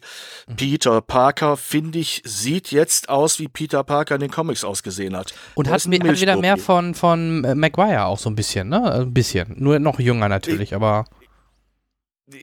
Ich finde eher weniger, ehrlich gesagt. Tobey Maguire war nicht Spider-Man. Also wenn hm. du, wenn du die Comicvorlage rein optisch nimmst. Ja. Blätter mal in einem alten Spider-Man-Comic und du wirst, eigentlich ist es Spider-Boy, muss man sagen. Das ist ein Milchgesicht. Das ist ein kleines, kleines, schüchternes Schulkind im Grunde genommen, der durch seine Fähigkeiten na gut, als ich einen Spinnenbiss hatte, gab es nur Juckreiz, aber egal, ähm, der durch seine Fähigkeiten plötzlich äh, Dinge kann ähm, und äh, sich sich dem Guten verschreibt. Wir erleben jetzt in dieser Folge im Grunde genommen ähm, dass er genau mit diesen beiden Existenzen, mit diesen beiden Identitäten noch umzugehen lernen muss. Ähm, denn er möchte gern ein Adventure werden auf der einen Seite, aber Tony Stark will ihn da erstmal noch gar nicht ranlassen. Mhm. Er will sozusagen, dass er sich erstmal sozusagen als lokaler äh, Vorstadtheld bewährt und äh, auf der anderen Seite ist er immer noch der kleine nette Trottel an der Schule, den alle übersehen. Ähm, dieses Homecoming, was der Untertitel ist, hat eine doppelte Bedeutung. Ähm, denn äh, Homecoming könnte heißen, er kommt mit ins Adventure-Team. Mhm. Er wird und auf der anderen Seite ist Homecoming auch äh, ein Schulfest in Amerika, wozu man seine Liebste einlädt und er natürlich viel zu schüchtern dafür ist. Ähm, Allerdings hat er einen kleinen, dicken Freund, der aus einem dummen Zufall mitgekriegt hat, wer er unter anderem auch ist, der sich irgendwann nicht direkt verplappert, aber sagt, äh, hier, unser Peter, der kennt Spider-Man. Den finden sie alle geil. Und schon wird er von den coolen Kids irgendwie so ein bisschen für voller genommen. Während einige besonders coole sagen, ja, dann, dann schlepp ihn doch mal an. Was ist? Wo ist er eigentlich? Du erzählst uns doch nur ihr Mumpitz. Mhm. Also letztendlich äh, verschärft sich seine Situation nur auf ein neues Level. Und äh, dabei gerät er halt auch noch in Situationen, die ihn äh, als Spider-Man fordern und teilweise auch erstmal überfordern. Ähm, es gibt ein paar Überraschungsmomente in dem Film, die man als solche wirklich bezeichnen kann. Und wenn ich jetzt ganz fies wäre, was ich, ich bin ganz fies, aber ich mache es nicht. Nein, es gibt wirklich ein paar Dinge, die, die, äh, die darf man nicht spoilern. Da ähm, es macht Spaß. Was mir auch sehr viel Freude bereitet hat, ich, ähm, wir erleben dort einen Michael Keaton mhm. als, äh, sagen wir es mal ganz flach, Bösewicht, der äh, mit alten ja, wie soll man sagen, illegal besorgten Dingen aus UFO-Abstürzen Waffen herstellt, die er meist bieten, verkauft, also nicht unbedingt legal. Der sich ein kleines, ja, als Waffen Produzent und äh, Händler ein kleines Imperium aufbaut als Fiesling. Sich selber hat er ein paar Flügel mit Motoren gebaut, mit denen er ähnlich wie, wie Tony Stark in seine Rüstung springt, er, er sich sozusagen diese Flügel aufschnallt. Und und das war ein Moment, in dem ich ein breites Grinsen beim ersten Mal im Gesicht hatte, denn ihr, ihr wisst, äh, Michael Keaton ist äh, zumindest in der jüngeren Geschichte Birdman oder Batman oder worauf wollt's hinaus? Bat, Bat, Batman. Okay. Ähm, äh, nichts gegen Adam West, er ruhe in Frieden, auch von hier alles Gute. Aber in der jüngeren Kinogeschichte ist Michael Keaton mit den Tim Burton-Filmen als Batman bekannt geworden, ist in den, von war das vor zwei ne, oder drei Jahren inzwischen? Ich verliere so ein bisschen das Zeitgefühl. Ich glaube sogar drei. Ich befürchte drei. Ich befürchte Ja. auch drei. Als Birdman, ich weiß nicht, ob ihr den gesehen habt. Ja. Äh, natürlich. Es war nur eine sehr, äh, ich meine technisch äh, für mich ein, ein Kniefallfilm, also den, Ja. den darf man nur auf den Knien sehen und anbeten, ähm, aber ein sehr kritischer Film zum Thema He äh, Ruhm, äh, Heldenruhm, äh, Vaterruhm etc. Und da hat er ja auch diese Birdman-Figur. Und in der Silhouette erinnert seine Figur, die er jetzt spielt, mit diesen überdimensionalen Flügeln an Birdman. Natürlich. Also im Grunde Ja. ein absolut witziger, weiter, also ohne inhaltlichen Zusammenhang natürlich. Ne, er, er ist nicht Birdman, er ist auch nicht mehr Batman, er ist aber jetzt ein Schurke geworden, der so aussieht wie ne, die Figur in diesem letzten großen Film von ihm. Wie heißt der denn? Oder ist das, war das ein, ist das ein Spoiler oder wurde der Name genannt? Falken oder? Äh, Nee. Nein, nein, heißt er nicht. Äh, Ich, ich kann es dir leider aus dem Stand jetzt echt nicht sagen, aber es Okay. war jetzt kein Name, äh, den man kennen muss aus dem, aus dem Zusammenhang. Oder er, er ist in einer meiner vielen Lücken, dieser Name. Mhm. Okay. Äh, und ich kenne ihn nicht. Ähm, Im Großen und Ganzen, ähm, oder ich glaube, es wird viel diskutiert werden über die Special Effects. Vor allem die Special Effects von Spider-Man. Denn sie sehen anders aus als bisher. Ähm, ich glaube, viele haben aus dem ersten Impuls heraus gesagt, oh, schlechte Effekte. Oh, ist aber komisch, weil es fremd ist. Hm. Ich, ich würde sagen, diese, diese Art, äh, ich, oder versuche es mal zu beschreiben. Äh, stell dir vor, ein Spider-Man springt auf eine Laterne, von da aus weiter an eine Hauswand, na, so wie man ihn kennt. Mhm. Und diese, diese Bewegungsabläufe sind, als wenn es dazwischen zwischen Abspringen und Ankommen so eine leichte Beschleunigung gäbe. So einen leichten, so einen leichten, ja, wie will man das nennen? Äh, Fast Forward. Mhm. Ähm, aber wirklich minimal. Dadurch kriegt das Ganze so ein bisschen was von einer Bilderfolge. Aha, Ne? okay, ja. Also der Effekt sieht anders aus, als man ihn kennt. Wirklich. Ähm, das mag vielleicht einigen nicht sofort auffallen, aber irgendwann, äh, ich habe gemerkt, wie einige Kollegen unruhig wurden, auch im Nachhinein meinten, aber das sind komisch, aber ich verstehe das gar nicht. Sind die so schlecht? Die haben doch eigentlich Geld da reingesteckt und so. Das ist kein Zufall. Das ist kein Zufall. Ich finde, dieser Film äh, bietet dadurch, weil er bestimmte Bilder ähm, prominenter macht dadurch, bietet er sozusagen Stills. Und zwar welche, die an die Posen, die wir aus den Comics kennen, erinnern. Mhm. Erinnert ihr euch daran im Comic, dass, dass er zum Beispiel, wenn er manchmal an seinem Faden hing, so eine merkwürdige Beinposition hatte, So dass er die Dreieck. Beine wie so ein, Genau. ja, zu einem Dreieck gemacht hat oder die Beine wie so ein Frosch angezogen hat und die Arme mit dem Faden bis in den Schritt runtergezogen hat und dann losgeschwungen ist. Und diese Momente, die wir aus den, aus den, aus den, aus der reinen, äh, ähm, aus dem reinen Comic kennen, die findest du jetzt wieder. Weil sie dadurch so eine gewisse Prominenz bekommen, weil dieses Bong, Bang, irgendwo hinspringen, ne, der Sprung dazwischen ist, wie er vielleicht vorher war in dem Special Effekt, aber es, es, wird, es wird so ein bisschen die Aufmerksamkeit gesteuert auf diese Sachen, die uns bekannt vorkommen. Wisst ihr, wie ich das meine? Kann ich mich halbwegs klar ja, ich verstehe. Ähm, Und ich fand das sehr, sehr innovativ. Ich fand das toll im Grunde genommen, weil wir da Dinge gesehen haben, wie sie die letzten Jahre eben in Sachen Spider-Man nicht zu sehen waren. Ich finde die, die Verbindung, die, die aufgebaut wurde in Richtung Avengers und dieses Hin und Her mit Tony Stark und, und Iron Man, die hat eine interessante Entwicklung im Laufe des Films. Seine Probleme, die wir von denen wir wissen, dass er eben eigentlich als ganz normaler Peter Parker, als Junge, als Schüler äh, jetzt nicht die große Nummer an seiner Schule ist und dadurch natürlich Probleme hat. Und wenn er sich äh, dank seiner Fähigkeiten ausleben kann, das auch immer gut unterm Deckel halten muss.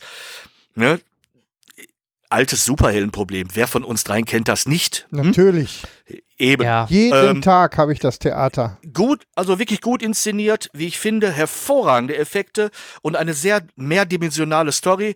Für mich unter diesen, diesen AAA-Filmen, die jetzt auf uns zukommen, eigentlich das Highlight. Okay. Also, Also, ähm, für mich kam halt der Trailer so wieder so eine Standard 0815-Geschichte halt so rüber, ne? So ein typischer Spider-Man, wie man ihn halt kennt. Ein bisschen mehr mit, mit Iron Man verbunden, eventuell sogar, vielleicht sieht man noch den einen oder anderen Avenger, man weiß es nicht. So in die Richtung habe ich halt tendiert und halt, gut, den Michael Keaton habe ich so ein bisschen gedacht, oh, der erinnert mich so ein bisschen an Doc Ock aus dem Spider-Man 2.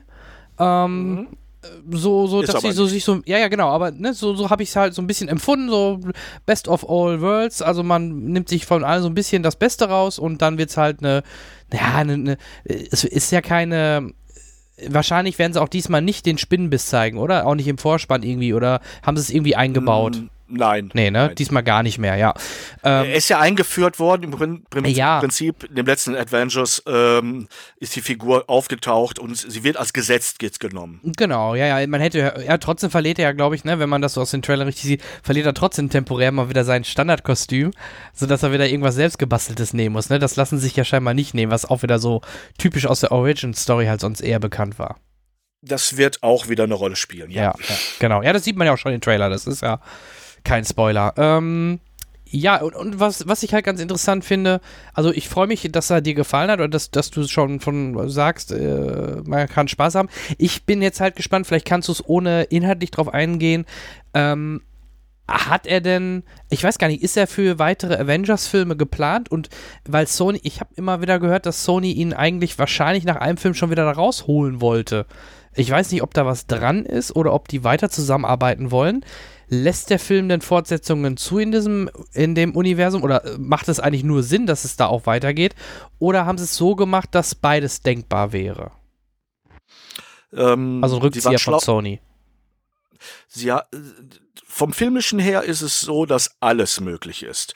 Also du, du kannst im Prinzip jetzt nach dem Film nicht sagen, das Thema ist gegessen oder jetzt muss er kommen Mhm. als Adventure. Äh, möglich ist alles. Okay, dann da- wird, dann wird da noch gepokert, 100 Pro. Ja, oder Ja. es wurde gepokert, kann auch sein, dass es inzwischen zu Ende ist, das Pokerspiel. Aber äh, man hat es so weit offen gelassen, dass man, dass man jetzt alles machen könnte. Mhm. Was ich leider, leider, leider, leider in dem Zusammenhang, vielleicht wäre es wichtig gewesen, nicht sagen kann, ob es einen Schlussgag gegeben hat.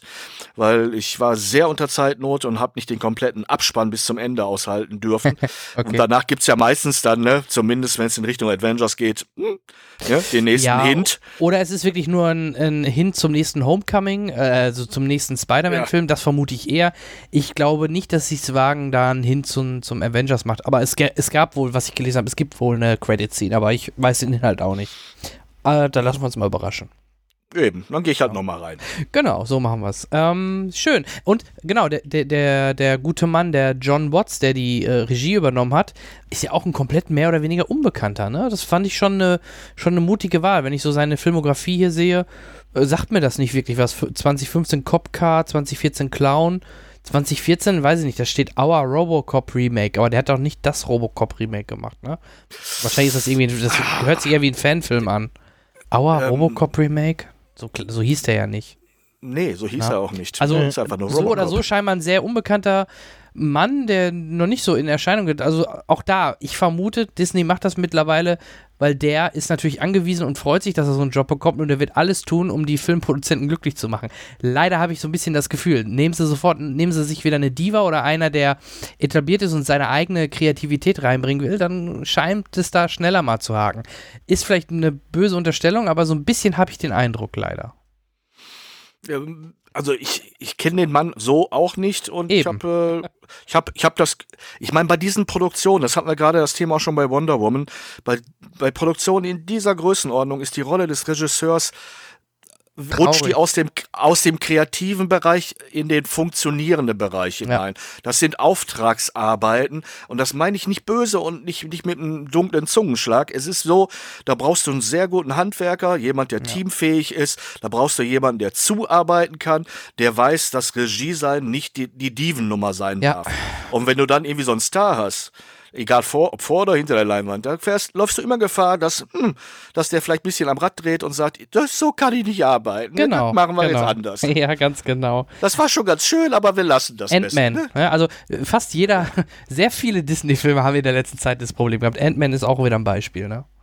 Mhm. Ja, vielen Dank. Ähm, wir sind, also jetzt bin ich auf jeden Fall deutlich gespannt auf den Film nach deiner ähm, Ausführung, weil, wie gesagt, ich war doch deutlich skeptischer nach dem Trailer, aber ich vertraue mal da deine, dein, deinem guten Geschmack, den kenne ich ja mittlerweile. Ähm, dann Ja. haben wir noch den Affenkrieg, weil da freue ich mich natürlich doppelt drauf. Ich freue mich A, dass wir ein Interview mit äh, Andy Serkis und ein Interview mit Matt Reeves, oder wie ist der Regisseur? Ich glaube irgendwie so, ähm, bekommen haben. Der liebe Daniel hat das gemacht. Da wird in Kürze was bei YouTube hochgeladen, sobald das, ähm, sobald das Video fertig ist und wir werden vielleicht auch ein paar Ausschnitte, es ist natürlich in Englisch, äh, werden wir es aber auch vielleicht im nächsten Podcast nochmal einspielen für euch. Ähm, ja, und da sind wir direkt beim Thema. Da freue ich mich, dass du den schon auch sehen durftest. Daniel war sogar in der ganz exklusiven Reihe, der durfte den noch vor der PVs gucken, weil er halt Mhm. als Interviewpartner den noch davor sehen musste. Äh, durfte. Ähm, ja, sag mal ein bisschen was. Als ich bin ein großer Fan der ersten zwei Remakes. Erste ein bisschen mehr wie der zweite. Das liegt einfach am Setting, weil der erste noch deutlich mehr in unserer Zeit spielt und so noch dieses ganz, diesen Start an sich äh, zeigt. Aber ich liebe halt den, die Darstellung von Caesar und ich bin halt auch bei dem Cast jetzt sehr gespannt auf Woody Harrelson. Ähm, ja, erzähl mal ein bisschen zum äh, Planet der Affen 3, nenne ich ihn mal. Mhm. Ähm, ja, Survival, Planet der Affen 3. Der Ja. deutsche Titel, mal, äh, kleine Anmerkung, Ja. Survival ist ein typisch deutscher Titel. Der Ja, englische heißt natürlich War for the Planet of the Apes. Ja, ja.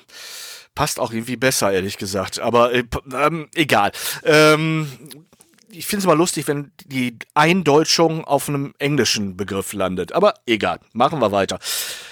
Ähm, es ist eine durchgehende Geschichte, die wird auch durchgehend jetzt weitererzählt. Also das vorweg, also alles andere hätte dich wahrscheinlich auch überrascht, Ja. nehme ich mal an.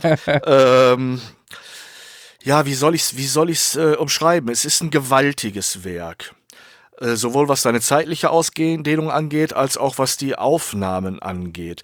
Wir erleben jetzt, ähm, dass äh, der Krieg zwischen Menschen und Affen so richtig in, ja, da kommt Öl ins Feuer, sagen wir mal so. Und das liegt nicht daran, äh, dass, dass die Affen irgendwie zum Krieg aufrüsten, sondern die haben sich in die Wälder zurückgezogen und wollen da eigentlich friedlich im freiwilligen Reservat sozusagen leben, in ihrer Welt. Ähm, aber unter den Menschen gibt's dann halt solche wie der von Woody Harrelson gespielte, ich weiß nicht, welchen Dienstgrad er jetzt da hat, aber er ist ein hoher Militär, der äh, mit seiner eigenen Truppe im Wald Jagd auf sie macht und ähm, ich versuche es irgendwie knapp hinzukriegen. Du merkst, es fällt mir schon gar nicht leicht, es nachzuerzählen. Ist ein Ähm, gutes Zeichen. Ich mag halt, wenn ja. Film viel erzählt. er, er, er, ist, er ist auch irgendwo komplex, aber er ist auch nicht zu komplex. Auf jeden Fall ähm, begeht er persönlich bei einem Angriff seiner Truppe äh, Morde in, in der, in der, der Affen-Community, unter anderem aber auch äh, Frau und Kind von Caesar, dessen, dessen äh, ähm, das ist im Affenzusammenhang besonders witzig, Humanität dort natürlich dann schwer angekratzt wird. Äh, Also seine Friedfertigkeit ähm, schwindet, also er möchte gerne Rache nehmen.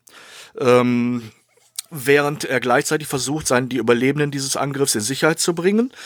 Ähm, dass das nicht gleichzeitig geht, ähm, ist auch klar. Also schickt er seine, sein, sein Volk äh, mit jemand anderem los. Er will sich alleine im Einzelkampf mit, mit, mit dem Verursacher dieses, dieser, dieser Tat auseinandersetzen. Aber die Wege führen natürlich nachher wieder zusammen, weil sein Volk wird eingefangen und in dieser Garnison oder in diesem Fort oder in dieser, was auch immer das ist, dass dieser, dieser, dieser, ähm, ich will immer Colonel Kurtz sagen. Colonel Kurtz, Hauptfigur aus Apocalypse Now, ne? diese, diese mystische Figur, die da gesucht und nachher auch gefunden wird, weil die Rolle erinnert wirklich daran. Es gibt einige wirklich deutliche Anspielungen an diesen Megapart von, äh, von Marlon Brando. Ähm, dort werden die wirklich, die, die, die, die menschlichen Soldier werden wirklich äh, gedrillt und darauf einge, eingeschworen, äh, dem Wahn ihres Führers zu folgen, der ein persönliches Problem hat, das wir später kennenlernen werden. Äh, das, ne, genau, nicht spoilern ja schon, bitte, ne? Nochmal nein, ich, nein, ich, nein, ich spoiler das okay, nicht. Nein, sehr gut. Nur es ist, es ist eben schlau, dieser Figur und auch eine Motivation zu geben. Hm. Die kommt, die kommt aber dann noch. Ne? Also diese ganze geballte Hass, den der auf, auf, die, auf die Affen, auf das Affenvolk da hat, ähm, der hat einen Grund. Ähm, andersrum, sein, ja, sein, andersrum ja genauso, ne? Also ich, ich, ja, natürlich. ich, ich konnte mich immer sehr gut auch in die, in, genau, man konnte sich ja auch gerade in den ersten beiden Teilen auch immer sehr gut in die Affen reinversetzen. Ne? Das ist ja das, was die Serie eigentlich auszeichnet. Mhm. Sie ist, sie erzählt von, von, von Menschlichkeit, auch wenn die eine Hälfte der Besetzung Altaffen mhm. sind. Ähm, und es ist natürlich, aber das muss ich dir auch nicht sagen, weil es war in den beiden Teilen davor äh, genauso, es ist unglaublich, wie realistisch diese ganze Animation mittlerweile abläuft. Was Andy Serkis und seine, seine Kollegen da geleistet haben, äh, ist, ist, also, also im Grunde genommen gibt's, wenn man es nicht wüsste, dass das gar nicht alles Affen, echte Affen sein können, würde man sagen, Wahnsinn. Also das ist äh, wie echt. Gut dressiert. Wirklich, mhm. wie, wie gut dressiert. Es ist so schwer mit Tieren zu drehen, sage ich dir. Das ist so schwer. Tiere und kleine Kinder. Nein, also es ist wirklich. Ähm, die werden bald auch animiert, die Kinder. Mhm. Ich, ich hoffe. Nein, Spaß beiseite. ah, also manche Kinder, ja, die guten alten Zeiten, wo sind sie hin? Ja. Spaß beiseite. Nein, es ist wirklich, äh, aber daran gewöhnt man sich und man nimmt es auch so hin und das ist toll, dass man es so hinnehmen kann. Ähm, denn es sind natürlich Unmengen bei so einer Völkerwanderung, bei so einer Massenflucht von Affen, die gekascht werden, die dort in dieser Kaserne äh, sozusagen untergebracht werden, weil man sie als Arbeitswesen, Arbeitsaffen benutzen will. Denn äh, so wie es ausschaut, ist dieser, dieser, dieser, diese, diese Garnison, diese, dieses Fort, äh, das sind, äh, das ist eine Truppe von Abtrünnigen. Die sie repräsentieren jetzt nicht die komplette Menschheit. Also hat auch diese, ne, die, haben die auch den Kontakt zur menschlichen Rasse verloren, sage ich jetzt mal. Und äh, trotzdem herrscht da Krieg und es soll ausgebrochen werden, es soll geholfen werden beim Ausbruch. Es gibt Gefahren, äh, Action-Szenen vom Allerfeinsten und äh, natürlich auch ein Showdown. Also insofern das, was man erwarten kann, auf eine Art und Weise, die einerseits gut erzählt ist, aber über die komplette Dauer, ich sag mal das vorsichtig, anstrengend ist. Das soll keine Schmälerung der Leistungen sein, sondern mm, ich habe gemerkt, ich rutsche schon ein bisschen so ab dem dritten Filmdrittel hin und her und hätte mir vielleicht gewünscht, dass es ein bisschen kompakter wird. Mhm. Also, hm, vielleicht magst du, wenn du gesehen hast, es anders empfinden. Vielleicht war es auch noch ein unruhiger Tag für mich. Vielleicht hatte ich ja auch was Falsche gegessen. Ich weiß es nicht. Äh, es, aber es ist ja, es war wirklich so, dass ich, dass ich dachte, ja, toll, klasse, aber ähm, das Ganze lebt aus dieser von mir gerade beschriebenen Konstellation. Ähm, aber die, die steht dann irgendwann. Mhm. Du hast ein paar einzelne Figuren, denen Zeit gewidmet wird unter den Menschen, die zum Beispiel, äh, bei denen du äh, merkst, dass sie vielleicht gar nicht mehr äh, Darth Vader dienen wollen, äh, äh, dem Bösen dienen wollen. Äh, ach, ihr wisst, wie ich das meine. Ähm, ne, die aus mhm. dem, aus diesem Chor der, der schwarz gewandeten Soldier äh, sich rausbewegen wollen, aber irgendwo den Absprung nicht schaffen. Du hast äh, die äh, du hast die vers verschiedenen Rollen äh, bei äh, in dem in dem äh, in dem Monkey Tribe. Du hast ja auch diesen Orang-Utan, der mhm, da ja. mehr so die die ruhige Kraft darstellt. Aber ähm, unter den gegebenen Umständen, ne, Mord an Frau und Kind ist nichts, was man wegdiskutieren kann. Ähm, nur ganz schwere Karten hat, um, äh, um Caesar seinen Plan auszureden. Der natürlich eigentlich völlig bekloppt ist, im Alleingang da, ne, mhm. sich auf den Weg zu machen. Na klar, am Anfang bekommt er ein paar treue Leute, die sich ihm anschließen. Ähm, er will eigentlich keinen dabei haben, aber ne, das kennt man ja auch aus diversen Erzählungen. Es gibt dann einige, die lassen sich's nicht ausreden. Die Gefährten. Gefährten, danke. Ja, das Wort. Ähm, es, es ist vieles drin, was man kennt. In dem Kontext natürlich so nicht. Und, äh, und letztendlich ist natürlich das Schöne, dass diese ganze Trilogie ein, eine große ein großer Appell einfach ist, äh, über, über sowas nachzudenken, über, über Trennendes, über Verbindendes. Mhm. Ne? Unter der großen Oberfläche einer, einer brillanten Unterhaltung wird ja davon erzählt, ne, wenn wir uns nicht die Köpfe ab, abhacken oder einhauen, dann äh, lebt sich eigentlich ein bisschen gemütlicher. Finde ich jetzt nicht verkehrt, als ist wenn man schon die mal das Wort Message ist die richtige also, Prämisse oder Message genau. hat kann man kann man würde ich durchaus unterschreiben so. Ja. Ähm, ja, also ich glaube, es ist ein würdiger Abschluss. Und es deutet auch nichts darauf hin, dass es, äh, ich glaube, bei der ersten äh, Kinoreihe gab es mehr als drei Teile. Ne? Deutlich. Da gab es nochmal ein paar, paar verunglückte Nachläufer, denen man aber auch keine Tränen nachweint. Ganz genau. Zumal, zumal aber auch wirklich die Story jetzt nicht mehr deckungsgleich ist. Da, da hat man sich ja ziemlich schnell ne, auseinander be bewegt. Ist ja auch nicht verkehrt. Ist, warum soll man immer nein. alles ein Alte nacherzählen? Ne? Nein, finde ich auch, finde ich auch richtig. Finde ja. ich absolut richtig. Äh, man muss da jetzt nicht so ein Zitatenreigen draus machen. Dafür war es nicht, nicht äh, wichtig genug. Um, um jetzt diese ganzen zitierfähigen Sachen da noch reinzuballern, sondern man hat eine sehr schöne, eigenständige, dreiteilige, kompakte Geschichte geschaffen. Mhm. Ja. Sehr gut. Und der Ring, der Ring wird nicht in den Vulkan geworfen, das sage ich dir jetzt schon. Aber auch nicht der Affe. ähm, das sage ich dir nicht. Okay, okay, alles klar. Also ich, ich freue mich weiterhin drauf. Ich, also das sind für mich jetzt, also äh, auf den Spinnmann freue ich mich, aber auf den Affenkrieg auch. Also ja, absolut. Das sind so die nächsten Highlights. Und jetzt am Donnerstag startet ja noch Ich und einfach unverbesserlich 3, den werde ich mir, denke ich, auch anschauen. Kann ich dir auch empfehlen. Also äh, ich werde da einiges auch noch zu sagen, aber ich kann auch jetzt schon mal ein bisschen andeuten. Ähm, das ist für mich wirklich die pure Unterhaltung. Was, was dort wieder veranstaltet wird, ist intelligent, ist humorvoll, hat Tempo und ähm, ich, ich würde sagen, es war nicht eine Minute zu lang. Ja, und ich glaube, da ist perfektes Hand das ja. 80er Jahre oder dieser 80er Jahre Charakter, den man im Trailer das ist ein Clou. Ne, ich wollte gerade sagen, das spricht natürlich auch gerade uns dann vielleicht mal die Älteren an, vielleicht an der Stelle einen Ticken weniger mal aus, ausnahmsweise die kleineren Kinder, aber für die ist wahrscheinlich trotzdem noch lustig, weil es vielleicht Slapstick Super ist. lustig. Aber wir verstehen halt noch andere Gags, die dahinter stecken. So stelle ich es mir jedenfalls vor. Genau das ist ja. eine der intelligenten Ebenen, weil, weil dieser, dieser ehemalige 80er Jahre Kinderstar, der immer einen bösen Jungen gespielt hat, dann wegen Pubertätsgründen aussortiert wurde, dadurch sein, seinen psychologischen Knacks bekommen hat und sich gesagt hat, ich werde Hollywood jetzt vernichten müssen. Mhm. Und in kompletter 80er Jahre Montur zu 80er Jahre Musik, mit 80er Jahre Frisur, mit 80er Jahre Waffen in Anführungsstrichen, ne, ähm, da den, den Kleinkrieg erklärt, während unser lieber Gru äh, sich einfach partout nicht dazu bereit erklärt, äh, ähm, diesen Job zu übernehmen, zumal er in seiner Organisation rausgeworfen wurde. Ja. Die Minions kündigen doch auch, oder? Ne? Die ja, die, die Minions sind sauer dann auf ihn, weil er dann nicht sozusagen zum Bösen, zu ihrer Spaßdisziplin äh, zurückkehrt und ähm, wenden sich von ihm ab, landen umgehend im Knast. Traumhafte Sequenzen dort. Ähm, während er Kontakt, äh, nimmt jemand Kontakt mit ihm auf, von dem er nicht wusste, dass es ihn gibt. Sein Zwillingsbruder. Und der hat alles, was er nicht hat. Scham, unendlich viel Geld, lockiges, wallendes, blondes Haar und eine endlos große Villa mit schönen Autos vor der Tür. Und er will ihn aber unbedingt kennenlernen, auch so ein bisschen Family Touch. Großartig, wie, wie da zwei unterschiedliche Gru und, ich oh Gott, wie heißt der? Drew. So ähnlich. Drew. Drew. Gru, mhm. Gru und Drew, genau.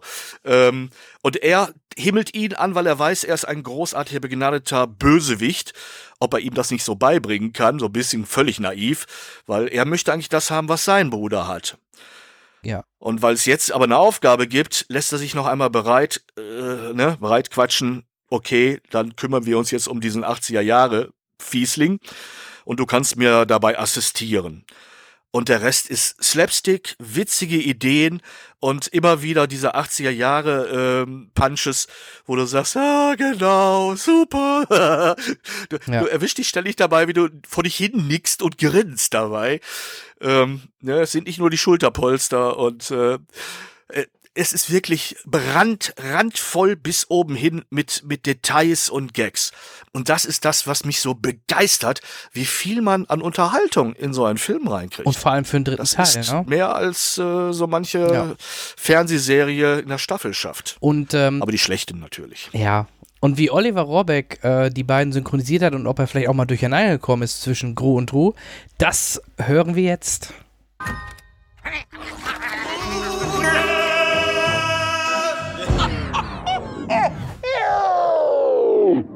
Du hast ja eine Doppelrolle, nehme ich mal an, dass du das auch beides gesprochen hast. Ja. Den Zwillingsbruder und, also Gru und Drew, Drew genau.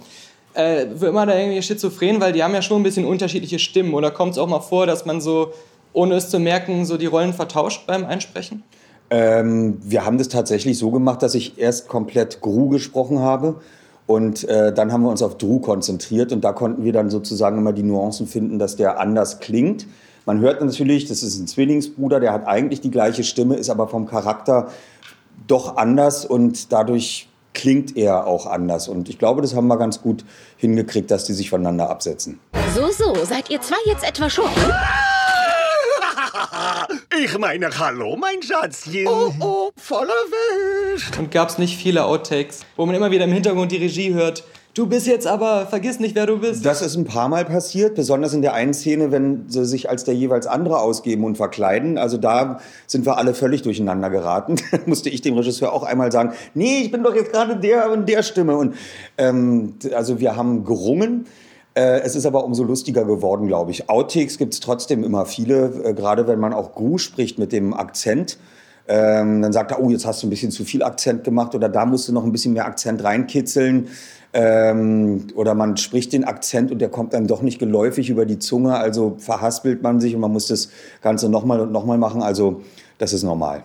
Bist du denn da ein angenehmer, äh, sag ich mal, äh, Mitarbeiter, da du ja selber auch äh, Regie durchaus machst bei solchen Synchroproduktionen oder Audioproduktionen. Das fällt ja nicht jedem leicht, so eine Rolle schon in der, aus der Bestimmerposition zu kennen, sage ich mal. Nö, ich bin da geduldig und handsam. Und ich weiß, man braucht als äh, guter Schauspieler einen Regisseur, der einen führt, auf den man sich auch verlassen kann. Äh, der einem dann sagt, nee, da musst du ein bisschen mehr und da ein bisschen weniger und da musst du noch emotionaler werden. Da muss ich mich drauf verlassen können. Und ähm, insofern äh, weiß ich, dass mein Kollege Frank Schaff, der macht das ganz hervorragend und äh, da sind wir hier bei Ich einfach unverbesserlich ein gutes Team. Ach, ist der nicht einfach zum Liebhaben? Seht ihn euch an. Oh, aber mit Haaren wärst du noch besser. Wenn du jetzt eine Nacht mit den Minions verbringen könntest, wie sähe das aus? Was würdest du da mit denen machen? Ich weiß es. Kegeln gehen. genau, dann könnten sie sowohl die Kegel darstellen, als auch vielleicht jemand ja. sich zur Kugel formen. Ja? Ich würde kegeln gehen mit dir. Siehst du, die sollten dich auch mal in die Drehbuch, äh, in Drehbuchteam mit aufnehmen. Da wäre ich direkt am Start. Ich danke dir. Ebenfalls. Ciao. Jo.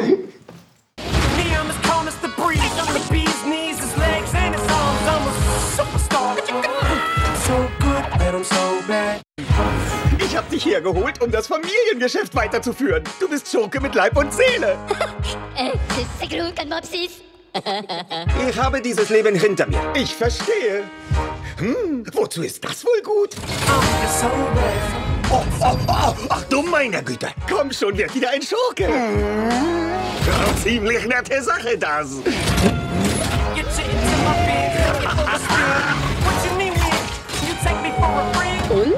Habt ihr heute so gemacht? Ja, irgendeinen Blinden der gibt's immer.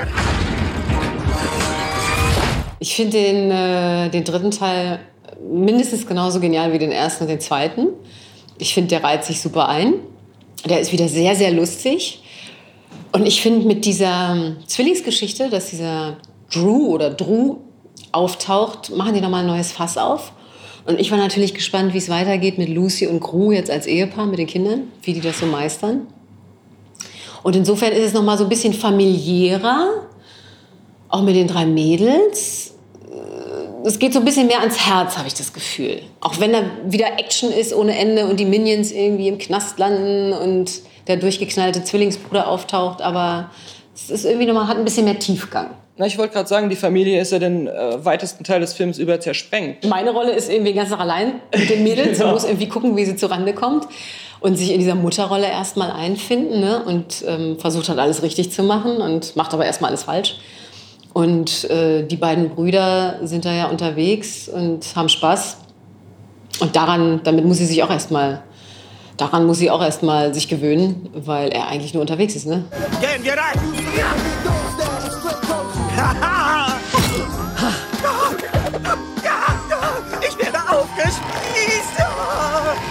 Ich meine, unterschreibt man dann direkt so einen Rentenvertrag so vom ersten Film an oder fragen die jedes Mal aufs Neue, hey, da kommt noch einer, äh, bist du wieder dabei?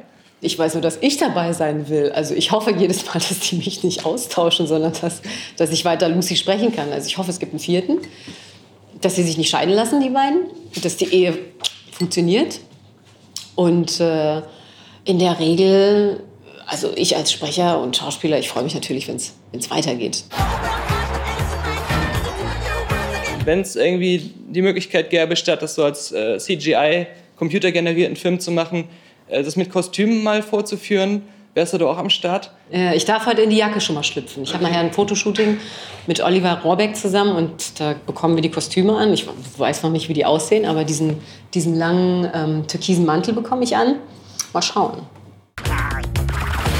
Das ist noch nicht vorbei!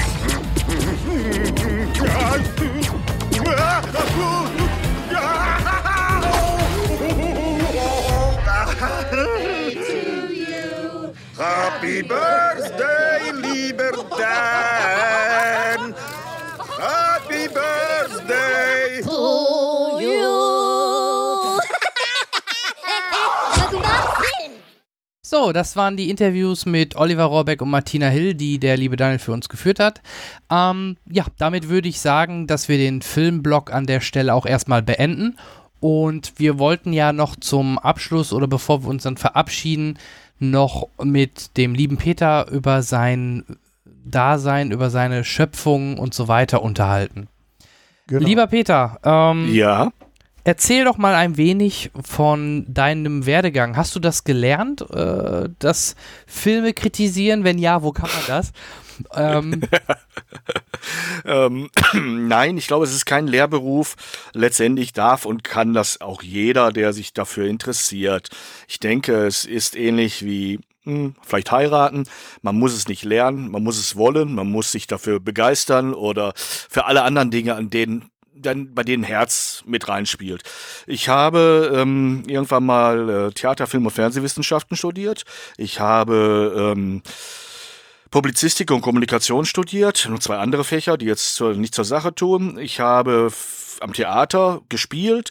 Ich habe selbst ähm, an Theaterproduktionen mitgearbeitet, backstage. Ich habe viele Jahre ähm, in kleineren Rollen beim Fernsehen mitgearbeitet. Ähm, ähm, es ist einfach meine Liebe zum Film und ähm, der Rest ist wie, wie so oft im Leben reiner Zufall. Ich habe am in Bochum während des Studiums ähm, haben wir eine Zeitschrift gegründet, einige Leute, und äh, wollten uns um das Kulturleben in Bochum und an der Uni kümmern.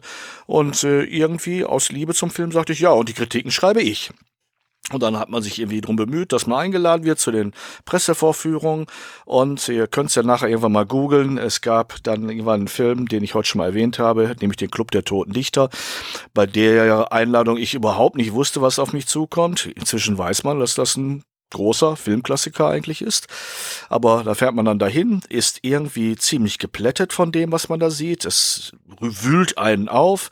Man fährt gedankenverloren nach Hause und fängt an zu schreiben und merkt, dass da mit einem was passiert ist. Und das war der Beginn dafür, dass ich das äh, auch beruflich dann weiterverfolgt habe. Ich habe dann beim, bei der zweiten äh, NRW-Lokalstation, die eröffnet wurde, das war Antenne Ruhr für Mülheim und Ruhr, angefangen, Radio zu machen, habe mich da auch ein bisschen freistrampeln müssen von den Taubenzüchtervereinen etc. und mich dann mehr Richtung Film, Filmkritik und solche Sachen entwickelt. Ich habe da zehn Jahre lang eine Filmsendung an jedem Wochenende gemacht. Äh, Ich habe es nachher auch für andere Sendungen, Filmbesprechungen gemacht, ob in Duisburg, in Bochum, ob in äh, Dortmund, wo ich immer noch äh, Filmbesprechungen mache. Ich habe äh, für den WDR zeitweise gearbeitet, einige Jahre für den Hessischen Rundfunk, sporadisch auch schon mal was im Deutschlandfunk veröffentlicht. Ich habe für Zeitschriften geschrieben, Ruhrgebietsmagazin, die es heute nicht mehr gibt. Und ähm, es hat mich immer wieder begleitet, das ganze Thema, und ich habe es nie sein lassen. Und äh, es ist, ich muss allerdings auch sagen, ein hartes Brot. Denn A, darf es nicht nur jeder, sondern es machen auch viele und auch viele, die es besser nicht tun sollten, aber die dann vielleicht die besseren Kontakte haben. und die trotzdem bist du zu uns zu Gast gekommen. ja, natürlich. Und das auch gerne und sehr gerne sogar, weil ich, äh, ihr merkt ja auch so ein ja, ich bin so ein Triebtäter, ne? Mhm. Ich, ich brauche das, ich möchte darüber reden. Ich möchte mit, mit, mit Verstrahlten wie euch über Filme reden können. Ja, vielen Dank. Aber genau das war einer der Gründe, warum wir damals den Cinecast gegründet haben, ja. weil wir einfach halt auch selber mitreden wollten und da halt eine eigene Meinung hatten und ähm, ja, das war damals genau der Grund. Wir haben halt andere gehört und haben gesagt, das können wir besser oder mindestens genauso gut. Und ja, deswegen gibt es uns halt auch jetzt schon so lange. Und wir freuen uns wirklich halt, da auch dich jetzt hier endlich mal live dabei zu haben. Und ähm, ja, ähm, ansonsten gibt es denn irgendwelche besonderen äh, PV-Erlebnisse? Also wir hatten vorhin schon mal einmal den Ausfall ähm, von einem, naja, mehr oder weniger Projektor durch den, dadurch, ja, das dass der Schlüssel nicht da war, aber gab es sonst irgendwelche spannenden oder interessante Geschichten aus dem Bereich?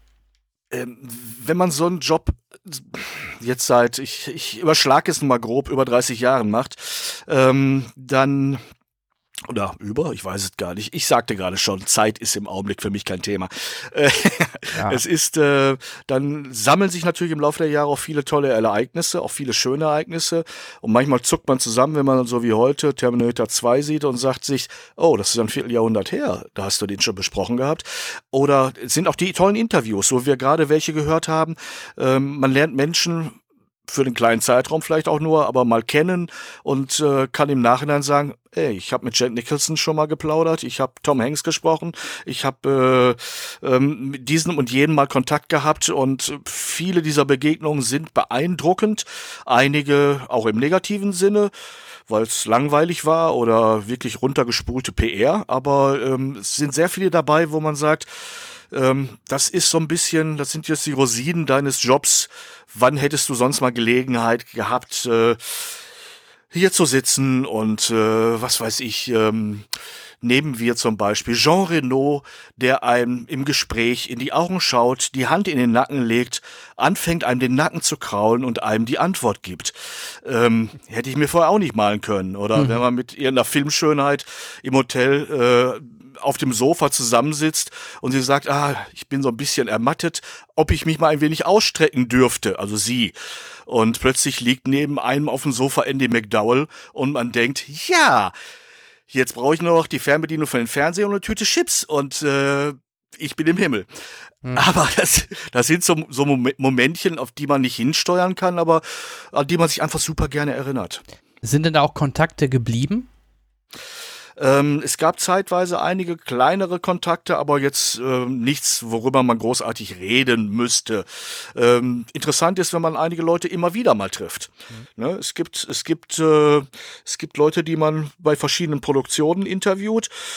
Äh, immer wieder schöne Interviews gibt's mit Will Smith. Also das, das sind immer, also dafür würde ich bezahlen im Grunde genommen, um bei so einer Pressekonferenz oder in so einem Interview mit ihm äh, mal zu landen, weil das ist witzig, spontan und albern. Es ist toll, mit einem George Clooney zu plaudern oder wenn man äh, Jeff Goldblum interviewt und der guckt einen an, schaut einem ins Auge und sagt, hey Peter, wann war es nochmal, wir haben, das muss vor drei Jahren gewesen sein und man denkt, verdammte Hacke, kann das sein, dass dieser Mann sich an mich erinnert? Das ist schön, ne? Ja. Nein, nein, das Schöne ist, der Mann ist ein super Schauspieler, denn kurz danach, also nach, nachdem wir eine Weile gesprochen haben, meinte er, ja, vor drei Jahren war ich das erste Mal hier. Ne?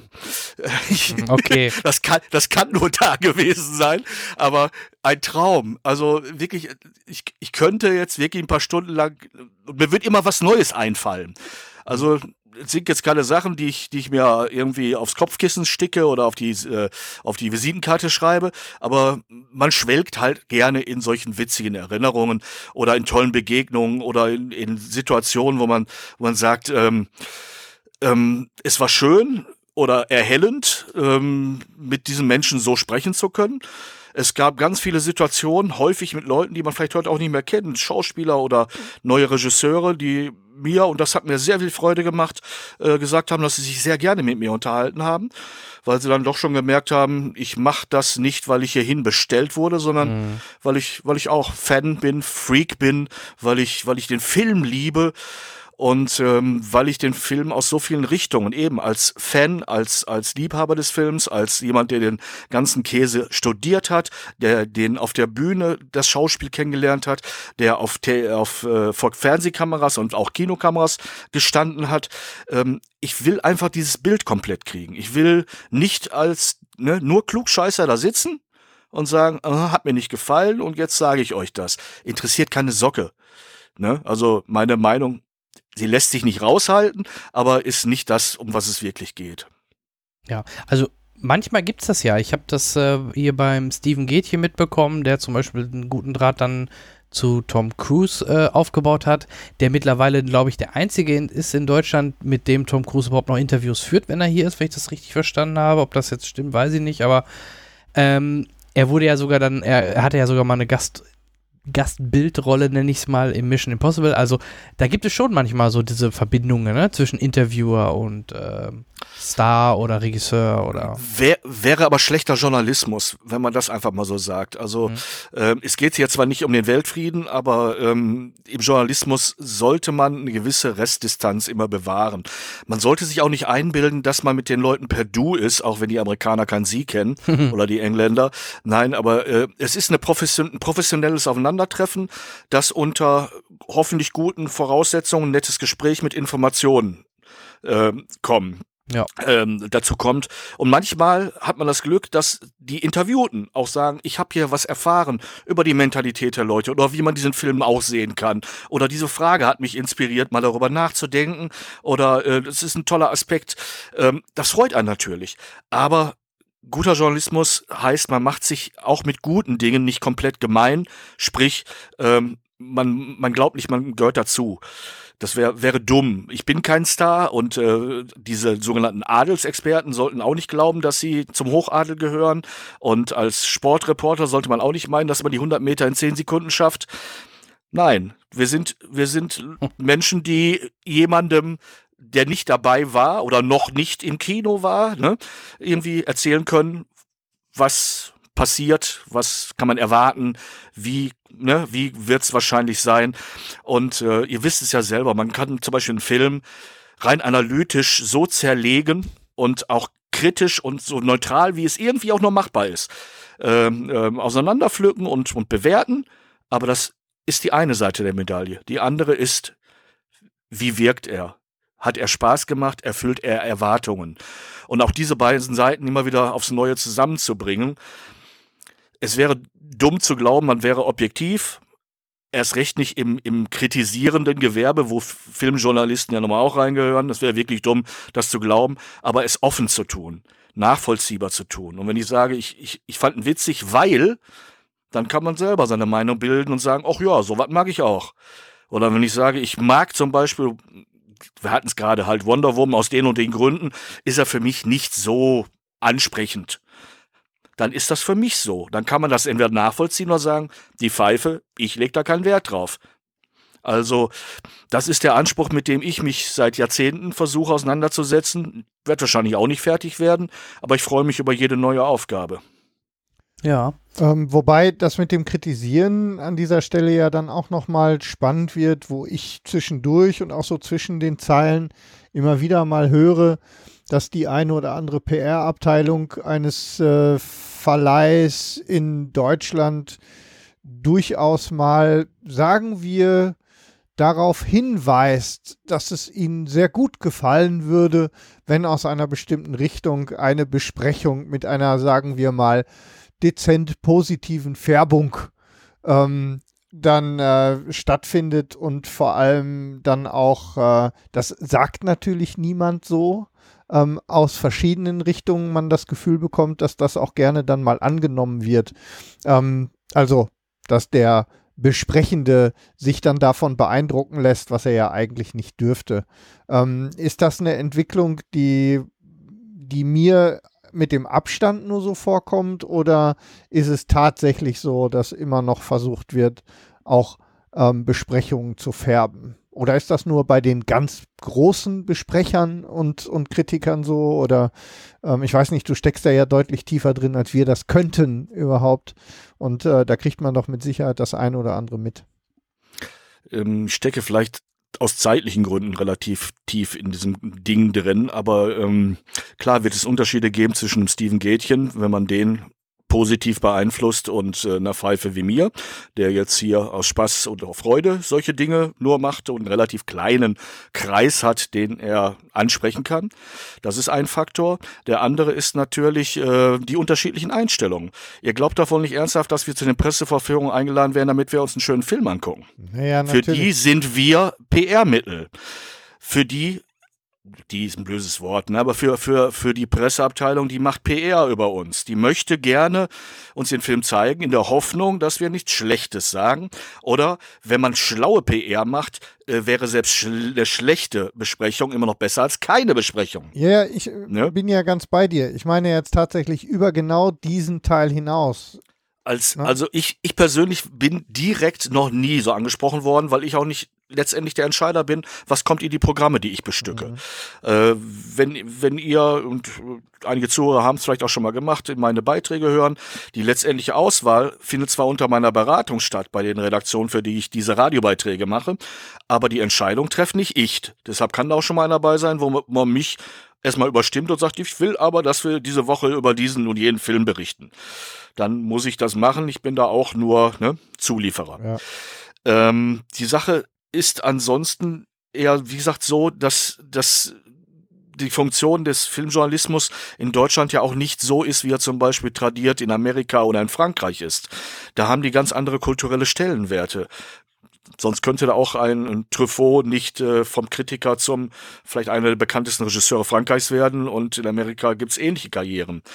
Ähm, in Deutschland gibt es eine gewisse Abschätzigkeit dem Feuilleton gegenüber. Und ähm, das merkt man in, in einigen Zusammenhängen, wird man dem schon gewahr, dass man ne, für, für die Filmfirmen letztendlich ein Faktor in der, bei der Vermarktung eines Films ist. Ähm, wenn man, wenn man grandios äh, zu einem Interview eingeladen wird, ist das für uns eine Freude, ist das eine Gelegenheit, äh, unseren Job noch ein bisschen intensiver zu machen. Ähm, man muss aber, wie gesagt, auch da aufpassen, dass man durch die freundliche Einladung, die ist ja meistens damit verbunden, dass man dahin gekarrt wird, äh, sich nicht schon positiv beeinflussen lässt. Da muss man noch mal die Eier haben, wenn man einen Film wirklich schlecht findet, äh, zu sagen, so, ne? Auch wenn die danach vielleicht sagen, was hast du da gemacht? Ich, mir ist es schon passiert, dass strunznormale, strunznormale Pressebetreuer, die nur wirklich nicht viel zu sagen haben, außer schönen guten Tag, dass sie da sind und eine ne, Liste führen, wer da war, ähm, dass die beim Rauskommen gefragt haben und wenn die nicht gut drauf sind, auf eine negative Kritik es einen persönlich genommen haben. Ich habe irgendwann letztens, ich weiß wirklich nicht mehr, welcher Film es war, auf das, hm, wie war's, vom, von der Pressebetreuung gesagt, möchtest du erst die positiven oder erst die negativen Dinge wissen? Ne, weil so eine Sekunde nach Filmende ist man noch nicht wirklich äh, druckreif. Aber alleine, dass ich das nur erwähnt habe, dass ich eventuell auch was Negatives sagen könnte, ist in diesem speziellen Fall, das ist wahrlich nicht immer so, irgendwie mit einer langen Fresse und einem Ach, äh, irgendwie ne, beantwortet worden. Und ich dachte, ja, Augenblickchen mal, das war noch gar nicht gesagt, ich, ich könnte nur ne, Schlechtes sagen, sondern es sind mir wirklich Dinge aufgefallen, die ich angenehm fand und Dinge, und dann muss ich darüber nachdenken, dann muss ich auch schreiben, dann muss ich formulieren, dann muss ich nochmal einen Tag später darüber nachdenken. Drüber reden hilft übrigens auch viel, sich unterhalten. Ähm, Das ist äh, das, das, bildet viel Meinung, ja, eben. Ja. Und das ist auch sehr angenehm für mich. Und ähm, aber äh, dass, dass einem da das persönlich genommen wird, dass man eine Meinung hat, ist zum Glück selten der Fall. Aber man merkt dann deutlich schon, äh, ne, was deren Auftrag ist, an der Ver Vermarktung eines Films mitzuarbeiten. Und nicht dafür zu sorgen, dass Filmjournalisten ne, einen schönen Vormittag haben. Ja, genau. Okay, super. Ja. Ich hoffe, dass es nicht das letzte Mal war, dass wir dich zu Gast hatten.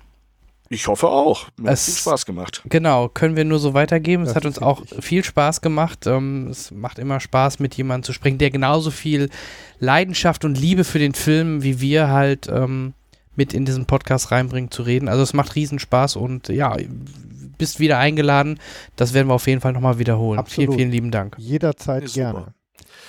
Ja, Gut. Nein, ich komme mich gerne und auch gerne bald, wenn die Gelegenheit sich ergibt, drauf zurück. Ja. ähm, das dürft ihr aber steuern, weil Wir sind ja sonst, sowieso- Sonst, sonst klicke ich mich jede Woche ein. Wir sind ja sowieso in, ähm, in regelmäßigem Kontakt auch Ja, über die eben. Tatsache, dass wir ähm, uns über deine, über deine Beiträge ähm, auch ein bisschen sozusagen bei dir einschleimen, die dann auch nochmal unter unseren Hörern etwas weiter verbreiten. Es sei hier auch gerne nochmal erwähnt. Ihr dürft gerne ähm, auch bei dem Soundcloud-Account von dem Peter, der da der Movie Dick ist, ähm, gerne mal vorbeischauen. Ich verlinke das hier an der Stelle nochmal. Ähm, dann könnt ihr da auch die Dinge hören. Immer wenn es spannende Dinge gibt ähm, bei dir, die zu unseren Themen gerade passen, ähm, das hast du ja in der Vergangenheit auch schon ähm, mitbekommen, verlinken wir und, und auch schneiden wir ja deine Beiträge dann auch gerne bei uns in die Folgen. Das würden wir natürlich auch gerne so weitermachen. Dann habe ich noch eine Kleinigkeit, ähm, mit der wir hinter uns Feedback. aufräumen können. Ähm, ja, also nochmal herzlichen Dank für das Feedback. Vor allem, ähm, dann, wir haben ein paar sehr lustige ähm, Einsendungen gesehen zu unserem Gewinnspiel in der letzten Folge. Da waren ein paar ganz äh, interessante Kommentare und so dabei. Ähm, wir haben verhältnismäßig viel ähm, Rückmeldung auf meine Anfrage bezüglich Live-Sendung bekommen. Das habe ich vorhin schon mal kurz gesagt. Ich habe auch gesagt, dass wir uns ähm, überlegen, ob wir in der nächsten Folge dann mit dem Marco, wenn alles klappt, ähm, dann die Folge 60 auch live für euch machen. Und in dem Zusammenhang würde ich ganz gerne für die iOS- und macOS-User noch eine Kleinigkeit erwähnen. Ähm, ich kenne den Kollegen nicht, ich hatte auch noch keinen Kontakt zu ihm, das ist auch kein Product Placement. Ich habe selber nur mal reingeguckt, weil es ganz wunderbar mit den neuen Live-Features zusammenfällt. Es gibt für ähm, iOS und Mac eine App, die heißt Podlife. Die klebt direkt auf der Technik, die wir hier auch für die zukünftigen Live-Sendungen benutzen. Da gibt es eine Liste von Live-Sendungen, die ihr euch angucken könnt. Da könnt ihr Favoriten setzen. Ihr könnt auch direkt in der App auf dem Telefon in den Chat ähm, ihr könnt sehen, was da gerade Phase ist. Auch die pusht auch ähm, Notifications, wenn wir gegebenenfalls live gehen. Also wie gesagt, da gibt es jede Menge spannende Dinge zu sehen. Die Kollegen von ähm, die Kollegen von MinCorrect ähm, senden da schon regelmäßig. Auch der Tim Pritloff ist mit einigen seiner Applikationen. Ja, wir sind da schon drauf, mein Freund. Auf ich habe der schon Webseite alles vorbereitet. gerade, ja. Es ist alles vorbereitet, ähm, auch die Metadaten stimmen schon. Wir können einen Chat benutzen in diesem Teil. Also wir, also rein technisch sind wir vorbereitet. Ob wir das alles Müssen auch nur gucken, wie, ob wir die, ob wir das Ganze auch irgendwie ähm, zur Verfügung stellen können für jemanden, der kein Apple-Gerät hat. Äh, selbstverständlich. Du, du Ja? kannst auf eine Website. Ich Ach so, werde okay. immer, wir werden immer zu dem, ähm, wir werden immer, wenn wir live gehen, ähm, das ist nicht nur auf dem, nein, nein, diese App ist zusätzlich, Jan. Ah, ähm, da hat sich okay. jemand an diese Technik dran gehängt, hat Alles die gut. API genommen von diesem Live-Chat und hat eine App draus gebastelt, dass man das da drin dann steuern und Okay. seine Lieblingspodcasts und so weiter auch hören kann. Mhm. Ich werde zu den Live-Folgen immer auch über Twitter und über Facebook und so weiter ähm, werde ich einen, äh, werde ich den Kurzlink für die Webseite verschicken. Ich glaube, man kann das sogar auf der Webseite direkt noch, noch irgendwie playermäßig irgendwie integrieren. Vielleicht schaffe ich das bis dahin auch mir nochmal genauer anzugucken. Okay, cool. Also da können wir auf jeden Fall was machen. Wir haben es noch nicht gemacht. Wir müssen auch rausfinden, ob wir damit zurechtkommen, wenn wir zwischendurch noch einen Chat oder sowas beobachten. Wir werden Kriegen- sehen. Du, wir ich ich habe es ja schon gemacht über, wir haben ja schon mal, ich habe vor zwei Jahren den äh, Live-Podcast gemacht bezüglich, ach, während des Oscars. ja, das hat Äh, wegen ja, der Oscar-Versammlung. Äh, Ja, ich entsinne mich dunkel an da, die, da hat es funktioniert, also auch, dass man den Chat Stunde einbindet. des Podcastings. Aber grundsätzlich, Aber die App kostet Geld, ne? ja, die App kostet Geld. Aber da, wie gesagt, ich habe nichts Ja, damit zu tun. Ich ja, kenne ja. den Kollegen auch nicht. Der möchte natürlich seine App auch irgendwie bezahlt haben. Ja. Ähm, wie gesagt, wer da Bock drauf hat, kann da gerne mal drauf gucken. Ähm, wer da keinen Bock drauf hat, lässt es einfach. Wie gesagt, ich habe keinen Kontakt zu dem, nur weil einige mich gefragt haben. Die können trotzdem live dabei genau, sein. Das ist könnt wichtig. auf jeden Fall Genau. live dabei sein. Es geht Ja. nur als zusätzliche Idee, falls man das ein bisschen kanalisieren will und irgendwie Bock auf iOS-Apps hat, da auch mal einen Euro dran zu schmeißen. Das ist es. Wie gesagt, nächste Folge werden wir das mal testen Super. und dann gucken wir, wie das ankommt. Und dann werden wir es sehen. Okay, Ne? da machen wir einen Deckel drauf. Ähm, schönen Gruß, lieber Peter. Ich wünsche dir auf jeden Fall, oder wir wünschen dir noch einen schönen Abend. Ähm, So. Vielen Dank. Und wir hören uns auf jeden Fall wieder. Absolut. So oder so. Und wir sehen uns wieder. Mal gucken. Vielleicht schaffen wir es ja zu Terminator und sonst allerspätestens Genau. zu Star Wars. So weit sind wir ja nicht auseinander, da können wir schnell mal irgendwie was kurzfristiges bestimmt hinbekommen. Wäre schön. Ich wünsche euch auch einen schönen Abend und auch allen Zuhörern, ja, viel Spaß im Kino. Alles klar, dann machen wir hier an dieser Stelle auf die Folge 59 einen Deckel. Wir verabschieden uns äh, bei euch. Vielen Dank fürs Zuhören. Ist ja wieder inklusive Einspieler auch mal wieder eine längere Veranstaltung geworden. Ja. Und ähm, ja, bis dahin, Keep- macht es gut. Keep watching. Keep watching. Tschüss.